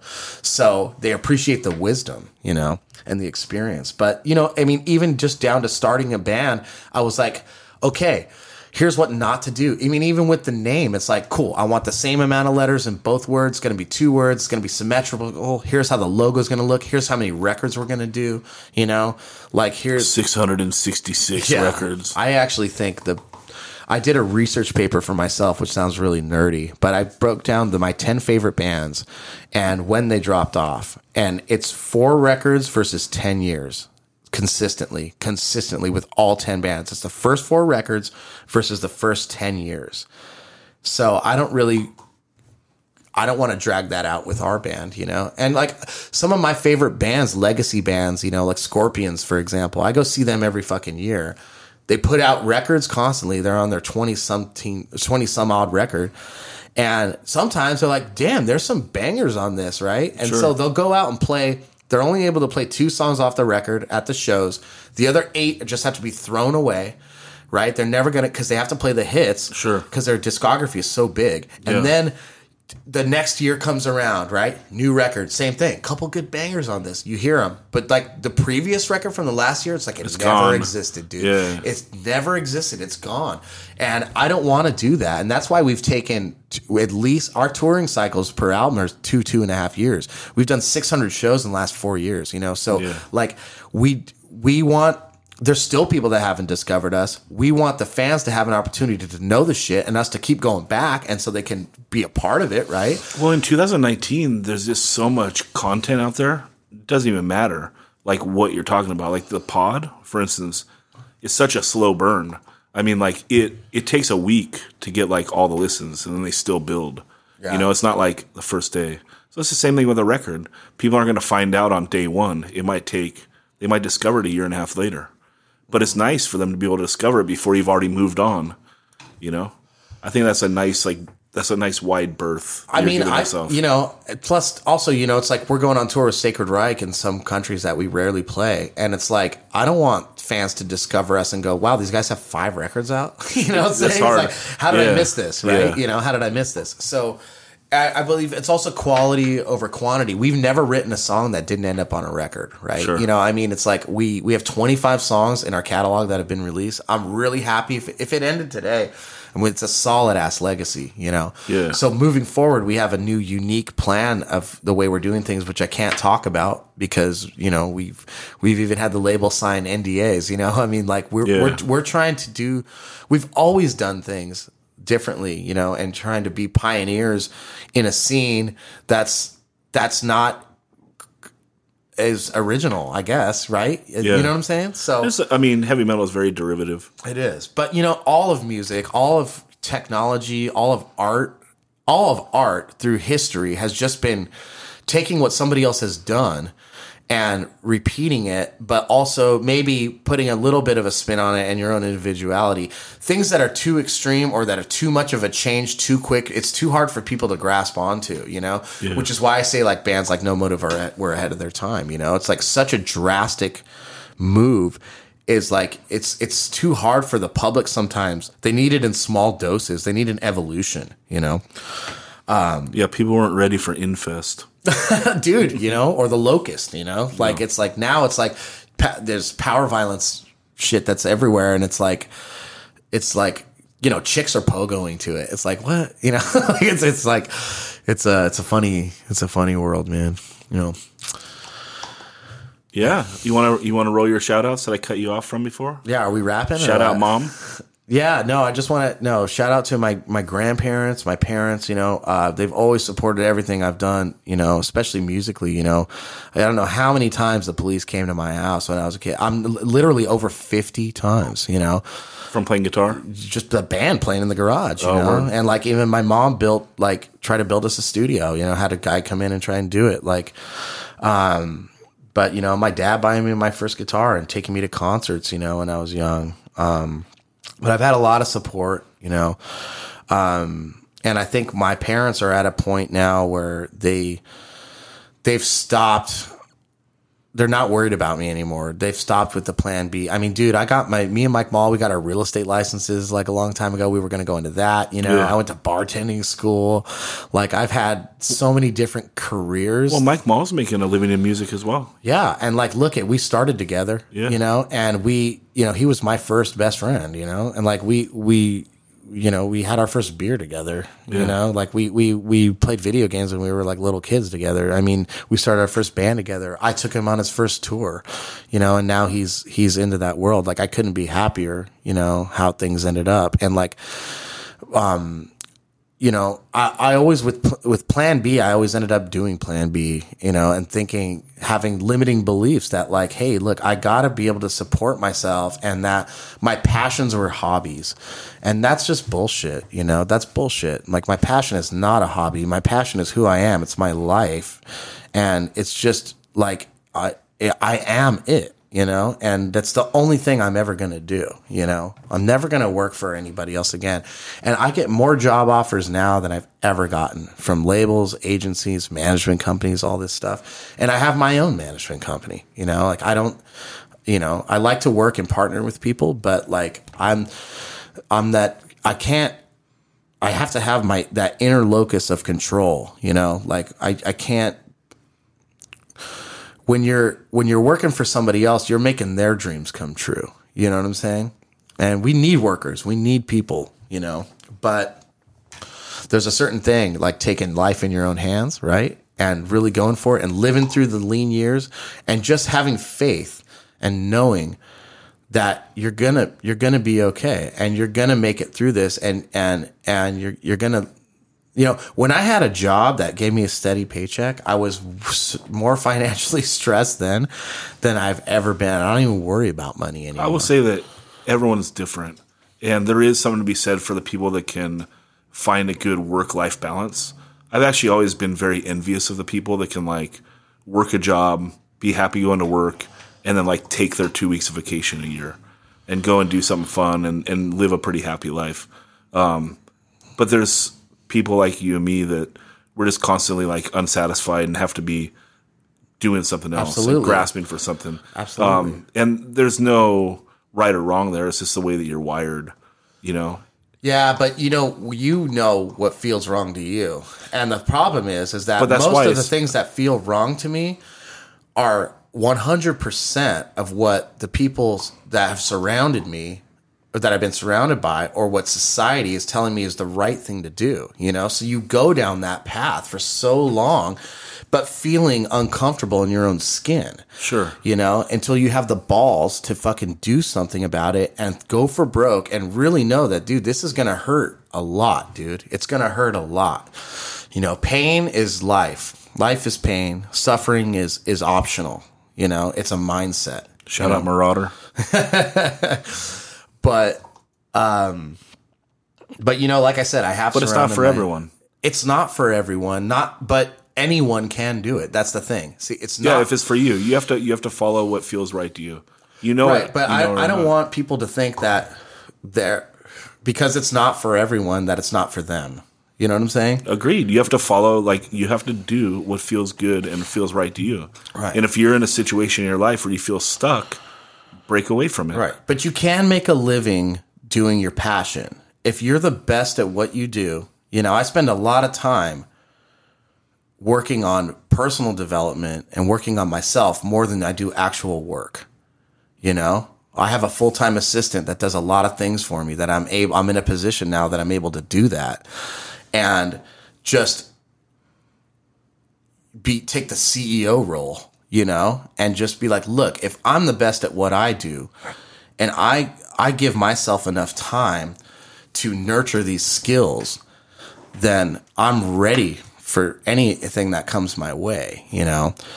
Um, but you have to, it takes time, you know. You have to be patient, and you have to you have to have a life. I have a lifetime of experience, you know. And my assistant is is going to, is getting a, is majoring in music business, and she comes back from class and she calls me and she's like, "Dude, everything that they're talking about here, you've already taught me." You know, like you're so on point with what's happening here. And there's some things that they say that are total bullshit and are like archaic theories on how things work because they're not. Well, things evolve quickly. Absolutely. But that's the thing. You don't have to, you know, we were taught that if you go to college and you fucking you get an education that you're guaranteed this this stable life and you're going to get a job out of it. You know, and that's just sadly not the case these days. And people are paying out their out the ass and they're they're they're paying this huge debt, you know, for the rest of their lives um, and they don't know who they are and they don't know what they want to do. For me, I just followed my passion and I got, I immersed myself into the world of it completely. You know, I evolve with it. I read the trades, I read the magazines, I read the blogs, I fucking have meetings with people, I see what other people are doing. You know, and then I have my own vision of how it should be, and I try and implement that and force change myself, you know. And fortunately, that's a lot of that's happened, and I don't see that ending. I see the music industry right now as like the the Great Depression, or like the Wild Wild West. You know, like we will be remembered later for for being a part of the restructuring and the rebuilding of art. You know, and that's a good place to be in. You know, when you could see your funeral and you know who's there. You know, before you die, when you can see your music legacy before you die, it's a really powerful thing. And I feel very confident in that right now. It doesn't mean I'm going to stop by any means because I have a, I think I have some more life to live. But if it's a good feeling after all these years to be able to say, dude, I've, I didn't give up on it. And, you know, short of almost taking my own life because it depressed me so much, I had to just do something about it, you know? And, and here, and, and here we are. And again, like, I've had a I've had a lot of support, you know. Um, you know, I talked about Cheryl Armstrong, you know, my girlfriend that, you know, she totally supported us and, you know, helped out in a lot and like in in so many ways and believed in what we were doing, you know. Um, my mom, my dad, um, my stepdad Mike, you know, always always encouraging, always taking me to concerts, you know, uh, anything that anything that helped along the way. My best friend Kate Busey, you know, like giving me a place to stay when I needed a place, um, doing the mail order for the band, you know, for for about a year, like just straight up, like Yeah. like I mean that's that's crazy work, dude. You know, Yep. and Cheryl did Shout that out- for a long time too. You know, Shout out Ito on that mail order too. you know, but without them, like there's just I don't know. I I I'm sure I would have found a way, but it- it's just you when you could connect in a, the most authentic way and and share your life with somebody that that is that really just going to bat for your best interest and is and is, is and is is there for for no ul- ulterior motives at all. It's like you, you get to a point in your life where you, you really start to appreciate those things more so and, and reflect back on it. And you know it's not it's not it's not a one man show by any means. I may be the driving force behind it and i have the motivation and the motivational skills to get people on board um, but you know my guys in the band I mean, we basically have a contract together that's just like, hey, it was like for the first, ten, you know, for the first 10 years of the band. I mean, the band comes first. It becomes, it comes before family. It comes before your health. It comes before anything else. When it's time to go, it's time to go. If we don't do this, then we're, we're not going to make it. We're not going to make it. If we treat this like a hobby, it's all it's ever going to be. You know, we've had to suffer from that. We've missed funerals. We've missed weddings. We've missed some crazy shit, you know? But I mean, we have a we have we're doing things now that I didn't think we'd be doing for years. I mean, we decided not to tour this year to write a record, but then everybody starts calling. We like every weekend. You know, we were in Brazil last weekend. We were in Germany the weekend before. You know, we were in Tulsa earlier. We were in Cleveland. We were in Pittsburgh. It's like people just fly us out for these one offs. Um, you know, I mean, just crazy shit. You know, like I never thought I'd be playing in El Salvador or Guatemala or Honduras. You know, it's like What's what's better, uh, Tulsa or Rio? Rio, we've had some crazy fucking. We've had we man, we had the last gig in Rio was fucking crazy, but Tulsa's fucking great, dude. I mean, look at we started in Tulsa playing at uh, at doing pickup shows. I mean, I think we were on tour with Carcass, and we like started. We just had a day off, and we played at the floor on the floor of a bar, and like then we played the next venue, then we played the next venue up, and Yeah. and recently we just got flown out, um, flown out there um, to play a one off at um, Cain's Ballroom, which is legendary. Like the Sex Pistols played there on their only tour. There's a hole in the backstage wall that Sid Vicious punched through there that they like preserved. You know, I mean, it's just crazy. Is like, it a club or a theater? it's a th- it's a theater. I think I saw Tom Waits there.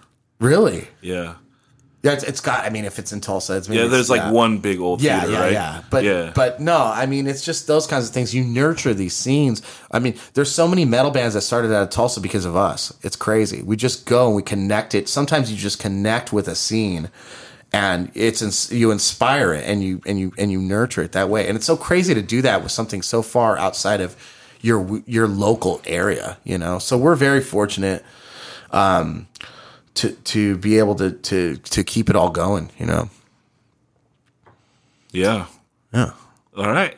Yeah. You, you want to uh any more of your shout outs? You know, um, I, I hate doing that because I feel like I I always miss people, you know, and I I think I've covered, you know, I mean, there's my, uh, you know, the people that I mentioned are definitely the the the, no, the most important, you know. Um, uh, any, anyone else that needs their ego stroked, go fuck yourself. you know, I don't know. I, we didn't talk about uh, the Nard Fest or Nardstock. Oh, you wanna talk about- Well, I mean, I figure this is a local podcast for Nardcore. It's like I, I've just because I'm from here, I shouldn't be grandfathered in. Like I've definitely done my part for the scene. You know, um, like I said, going back to um, uh, bringing in the local scene to the Ventura Theater. You know, but um, but but yeah. So um, it was. Uh, uh, me talk about me being perpetually grounded. It was the summer of eighth grade before going into high school. Woodstock '94 happened, and I my stepdad had bought it on pay per view, so I was Yeah. grounded. I couldn't go to my friend John King's birthday party. I'll never forget that. But I was able to watch Metallica, and you know, just I was watching Woodstock '94 all weekend, twenty four seven pay per view. And I lived across the street from this field, this empty field. Okay. And Wayne's World 2, I think, had had come out. And I thought to myself, dude, Nardstock. it should totally happen with these Nard bands, right? Mm-hmm. So, you know, I'm in the eighth grade at the time, whatever. But to fast forward to 2013, I the vision came alive, you know, and I thought, um, you know, the summer before was the summer of we called it the summer of Nard when uh, when um, Ron Baird came back to town and Stalag had reformed, you know, and and there was a, a lot of things happening, and and Kyle got Dr. Know back together, and it was like wow, it was like a perfect storm. So I thought now is the time. Let's keep this going. And so I reached out to everybody in the bands, you know, who I who I had already known and been friends with, and and um, I just said, look, here's the vision. Here's how it's going to go. I'm going to pay you more money than you've ever been paid, and I'll make it work. You know, and so everybody got on board, and it, I hired a publicist. I went, it, it went global, dude. Like it went totally viral. Yeah. And um, I had Donnie Phillips do the the artwork, which was um, a straight takeoff of the Woodstock like logo and the bird and the hand, but the guy, the the hand playing the guitar had Nardcore on the knuckles, you know. Um, and so I got a cease and desist letter that came to my house from Woodstock. It's great. I have it all framed up in my office, but um, you know, they sent me the original copyrights and patents, and they're like, you can't use the bird logo. And, Like they, they even, they even tried to, you know, they they kept me from even calling it Nard Stock. You know, so I, that's why I had to change it to Nard Fest. And I got a lot of heat over that. Like the reporter did an article about it, and then, you know, like Brandon, What's the heat? like Brandon Cruz is the heat. You know, Well, what did he say? he's just being Brandon, just going on the internet and saying that I pussied out, and like basically that's so not punk to give in and change the name. And my whole thing is like, look, dude, like I just want this thing to happen. I've seen the shows you've put on, you know, like I mean, I'm friends with Brandon. That don't get me wrong, you know, I'm friends with Kyle too. But I mean, you know, I was at the I played the the Nardcore 30th anniversary when everybody got pepper sprayed during a control set, and then the or half the bands didn't show up. You know, so I wanted this thing to happen, and I wanted to put these bands on the global map and appreciate them for their and and solidify their legacy. You know, and a lot of people came from all over the world for the event. You know. And it was just magical. I mean, the first one was fucking magical, you know? Um, and now that tradition's carried on, you know, I stopped it after the third one because I thought, you know, there's nothing more to say here, you know, like I, I went out on top with it. There was nothing, you know, there was no stone left unturned for me, you know, and then it got, you know, taken over by somebody else and kind of promoted as Nardfest, even though it's not. I mean, it's, you know, and that's good. That look it, I'm I'm all for it. You know, that should keep going. And but there was no reason for my involvement anymore because I had already done it. Like I had I had I, I didn't want to water it down, you know? I didn't want to and you know, and that's exactly what's what you kind of see happening. It's like less less attendance every year, you know, because of it's you lose the uh the wow factor. well, after the year that Retaliate plays, it's kind of reached its uh, apex. Yeah, I agree. Yeah, dude, I love those drops. I love the drops. But anyway, no, you know, I have a there's a there's a certain uh, there's a certain there's something very special about what's happened here, you know, and the history is there. And you know, I was glad that I could be a part of it without putting my name on it, you know, and without without performing on it either, you know, Sure. and just be able to kind of give something back. It's it, it was all about the bands for me. It was all about the bands and the people that supported the bands through the years, you know, that are still around doing it, you know. yeah, I mean, the first year was was awesome, and I didn't have a band playing. No, It was just great to go and be there, and all the bands got the love. Yeah, it was fucking awesome. So I'm happy we got to put on a quality event and and um like I think it's important and I think it's going to be remembered and I think it's it's it was it was exactly what what those bands deserve to have, you know? Totally So yeah. Cool. I've been well represented, man. Do you think I gotta been- ask. I gotta- do you, come on, Jeff. Do you, do you feel like you've been well represented? I do, but there's a couple more things here. That Why- you need. I need you to digitize this cassette for me. Uh, I gotta pay to go do that then. Can't. Oh, the initial distrust demo. Holy shit! go, dude. Yeah, actually, Armo doesn't have the capability. I don't think so. Fuck, that's pretty sick, dude. The So initial distrust demo. That's Yeah, something. that's uh that's um from uh I think Josh Poole or either I was in a band called All Out with Joel Perkins. Okay. And we never played a show. Uh, but I think he actually he may have given that to me back at back in the nineties. But um anyway. Yeah, that's not a good Yeah, way well, to, initial initial way to end. No, uh, hey, initial distress is always a great way to end. Um, yeah, this was Todd Jones, Todd Jones's band, and then uh, when he left to join It Doesn't Matter with me, then Josh Poole. was that it? Or Yeah. was it were you doing Against All Odds? No, it was. It was. Well, he- you were doing Against All Odds when Initial Distrust was a band, though, because we played a show together, the three of us, at the Oxnard Armory. Okay. Yeah, Well, initial. Yeah. So Todd left Initial Distrust and joined It Doesn't Matter, and then Initial Distrust got Josh Poole. And then Initial Right. Distrust stuck around. It Doesn't Matter breaks up. I do Against the Odds. Todd does Last Chance. Last Chance, right? And then the three of our bands played at the Oxnard Armory with Burning Dog. There you go. Shout out to uh, Todd Jones, man. Todd was always a good friend of mine growing up, and um, it's pretty cool. Like we, you know, hit each other up every now and again, you know, because we're kind of in the same world now. Night Demon's kicking ass, and Nails is kicking ass, and so like, uh, it's cool to be like talked about in the same press and publications and shit like that, you know. Um, but Yeah, yeah, Night Demon kicks ass and Nails like stabs you in the brain. yeah, Nails rips your ass. yeah, yeah, with a with a rusty hammer. Yeah. Oh, dude, it's fucking great though, man. I mean, you know, like him doing a song like with Max Cavalera, like them playing on each other's records. Like, come on, dude, who would have thought about that? and that might know? be their best song. I mean, it's that amazing. song. It's like their newest song is like Yeah, the I best one. Oh, the one that did you hear the one that he was on on the Soulfly record? Though? I haven't. It's fucking killer, dude. Really? Yeah, it's really. It's not on the last record, but the one before it. Um, Archangel, I think, uh, or that that. Yeah, I think that's the name of the record. I think that's an unspoken thing, Jeff, that you don't get enough credit for. Is you're a real fan of music, Oh, most definitely. you know, and I think that that's like one of the reasons why you know you deserve the success. Thank you, because, um, yeah, I mean, you're someone that supports bands. Like you're talking about going to see the Scorpions every year. Yeah. you're not lying. No. like you're literally going to see the Scorpions Yeah. every year, and not because like, oh, I met the I met the fourth drummer one time, and I got to go pay my dues. You actually Oh, want to yeah. go hear them. And dude, I've been home off tour for a week, and I'm about to go again in a couple days. And I saw Stalag 13 twice this week. You know, it's like I'm still there. You know, and I still have a wide knowledge of of punk rock and fucking all kinds of shit. 80s new wave, 50s do. I mean, I'm an ultimate. Mu- I'm a fanatic. I'm obsessed with it, man. yeah, it's like you know? where where the word fan comes from, right? You're a fanatic. absolutely, absolutely. Um, but that's a whole nother podcast, I guess. Yeah.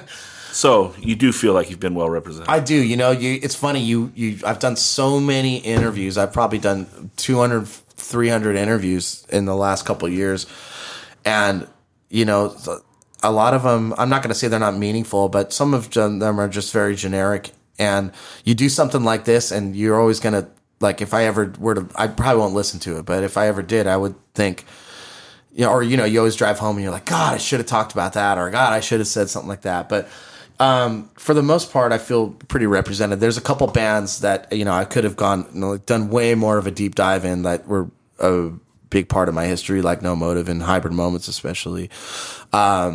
Hey, I'm not above doing part twos, dude. Okay, yeah, no, that's fine. But yeah. but um but yeah, no, for the most part, I feel well represented, especially because we're sitting here in a hotel room in off Channel Islands. That like I think the last time I was here, like we I think we did a party here after homecoming in like '96 or something, like because nobody's parents were out of town or something. It was either here or the Casa Serena. I can't remember. R.I.P. Casa Serena. The Costa Serena, Yeah. whatever it is now, is like way too expensive.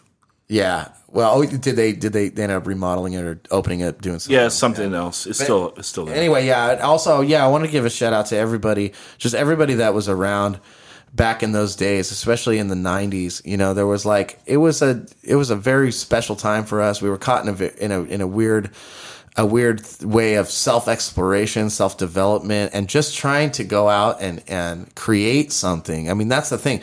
So many people can criticize bands, so many fans can criticize bands, but you know what? Until you have the balls to go out there and create something and get in front of people and get in front of people, you know, when you're in high school, like there's so much goddamn social anxiety, you know, especially at Nard High. It's like you you just don't want to be, you know, every five minutes you hear somewhere in the quad, oh, because that's the guy who got shit on by a seagull, you know, you know what I'm saying? Like you never want to be that guy because Yeah. that's the that's just, just like something that you know you're trying to shake all these things and you're trying to be accepted and you're just trying to get through life, you know, and you're going through you're going through all these things, you know, heartbreak and and just you're optimistic about the future, but you kind of just don't know who you are yet and know where you're going. And you're trying to find your place, and um, without music, I don't know if I would have made it past age 30. You know, I don't know if I would have I would have been able to to uh, have something to hope for, something to grab onto,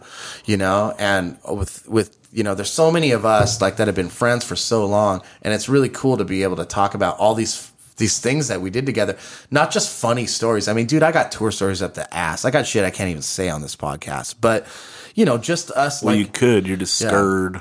actually one more shout out uh, matt kuklinski um, from river bottom nightmare band and patient 0 the singer he was my main main mentor and he taught me how to drive. He worked at the driving school. And he would pick me up after second period and we would drive all day for free.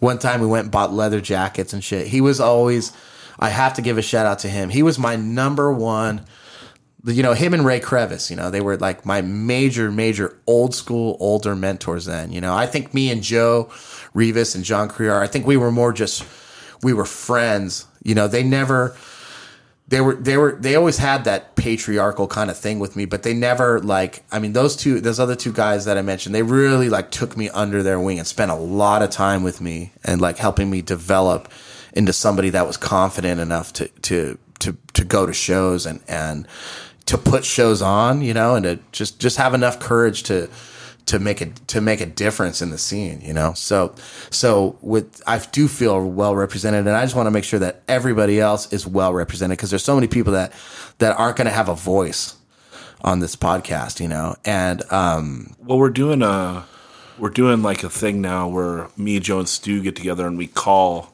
a bunch of dudes. and so yeah, so like the people that might not be able to get like a couple hours out of, Right, They can right. still get a piece. Oh, that's like, cool. Like uh, tonight, I mean, I try to not date this stuff, but uh, we're doing we're trying to document Nardcore eighty seven and ninety two. those are the dark ages. If you want to Yeah, talk so so we're gonna call a bunch of people and and and get that story I mean, out. dude, did anybody even do anything then? Because I mean, with the Oh, old funny- funny you should ask. Well, I'll I show mean, you well, this no, I mean, discography. okay, if you, I mean, if like with ill repute, I mean, you got transitions, Transitions eighty nine, you got um, um, big rusty balls. not till ninety three. oh, that's right, ninety three. Oh Yeah. shit. Then you have uh, positive charge. No, Well, that's a re-release of the Right. demos. Well, that's the right, same thing that Igby just did. right, but I know. Okay, but then what else? I mean, RK, Mostly just- RKL. RKL's Rock and Roll Nightmare in Yeah. 1987. But are they nardcore? Yeah. they'll tell you they're not. Yeah, but they are. Yeah. Just like Downpressor tries to say they're not, but they are. Yeah. Downpressor, greatest nardcore band. I remember seeing them open for Retaliate at that warehouse down there. They're the ago. fucking shit. Um, but yeah, what else, man? I guess well, you could you you're gonna dive into that, so I don't need to talk about that. But um, yeah, I just want everybody. I want everybody to be represented, man. I want. Every, there are so many people that were such a big part of this scene. Uh, people that we people you know people like Madball. I mean, people like people that we grew up with that like hey maybe if they weren't in a band like they it didn't matter they were the ones fucking starting the pit they were the ones getting people to go to the shows Well, you yeah, know? if, if no one showed up, there's no scene. no You know, the people, like the unsung. but where hero- there is no scene you have to create it Yes, you know? but but seriously, the unsung heroes of underground music are the people that show up at the door and pay, and maybe buy a record or a shirt. But the people that aren't always asking to be on the guest list or whatever, Right. just like show up and pay at the door, and like that's how you have a scene. You know, Absolutely. that's that's something that I always try to do now. Um, I never try to flex. I always just show up and pay at the door because I'm fortunate enough fortunate enough to be in a situation where I have a, enough money that I can pay at the door. right. right? So like I don't that's kind of a shitty move in my opinion to be like an established person and then like you're trying to get it for free. It's like if anything, like put the kid Well, that doesn't I th- if anything, put the kid that doesn't have the money, on the list. Right, right. I mean, I think in my more recent years, I've been like that. Like, I, I'll go to, I'll show up at shows that I know who's putting them on, and I just want to support, you know? Yeah. Except for Iron Maiden, I was on the guest list for Iron Yeah. Maiden, so I, well, I mean, I, I, I didn't pay no 300 bucks for that. I still want a wristband so I can hang out with my friends backstage, but I want to pay at the door. You know, like Yeah. like the day they announced like the No Motiv show. It's like Right. I bought tickets online. Good on you. I You wish? I could be here for that, man. We're going to be on tour. Well, it it already happened at this point, and uh, it was really awesome. Yeah. Well, you know what's funny is I started rehearsing with the band um, when when this thing started happening because Pat was not going to do it, and I've kind of convinced him to. You know, I'm like, dude, you really need to do this, man. You Yeah. Know? Um, so I'm really sad that I'm not going to see it, but it'll be fine. And you know, hey, maybe it's better I'm not there. You know, like I mean, I was a part of that era though. I was, even though I wasn't in the band. I mean, I was definitely the man behind the scenes for a lot of it. Um, Well, I'll, hey, I'll get on stage and choke myself with a bass as a tribute to you. That's what you got to do, man. That's what you got to. That's that's how I f- I'll feel represented, dude. You know? so yeah, thanks, man. All right. Um, Thank you, Jeff. all right. Appreciate it.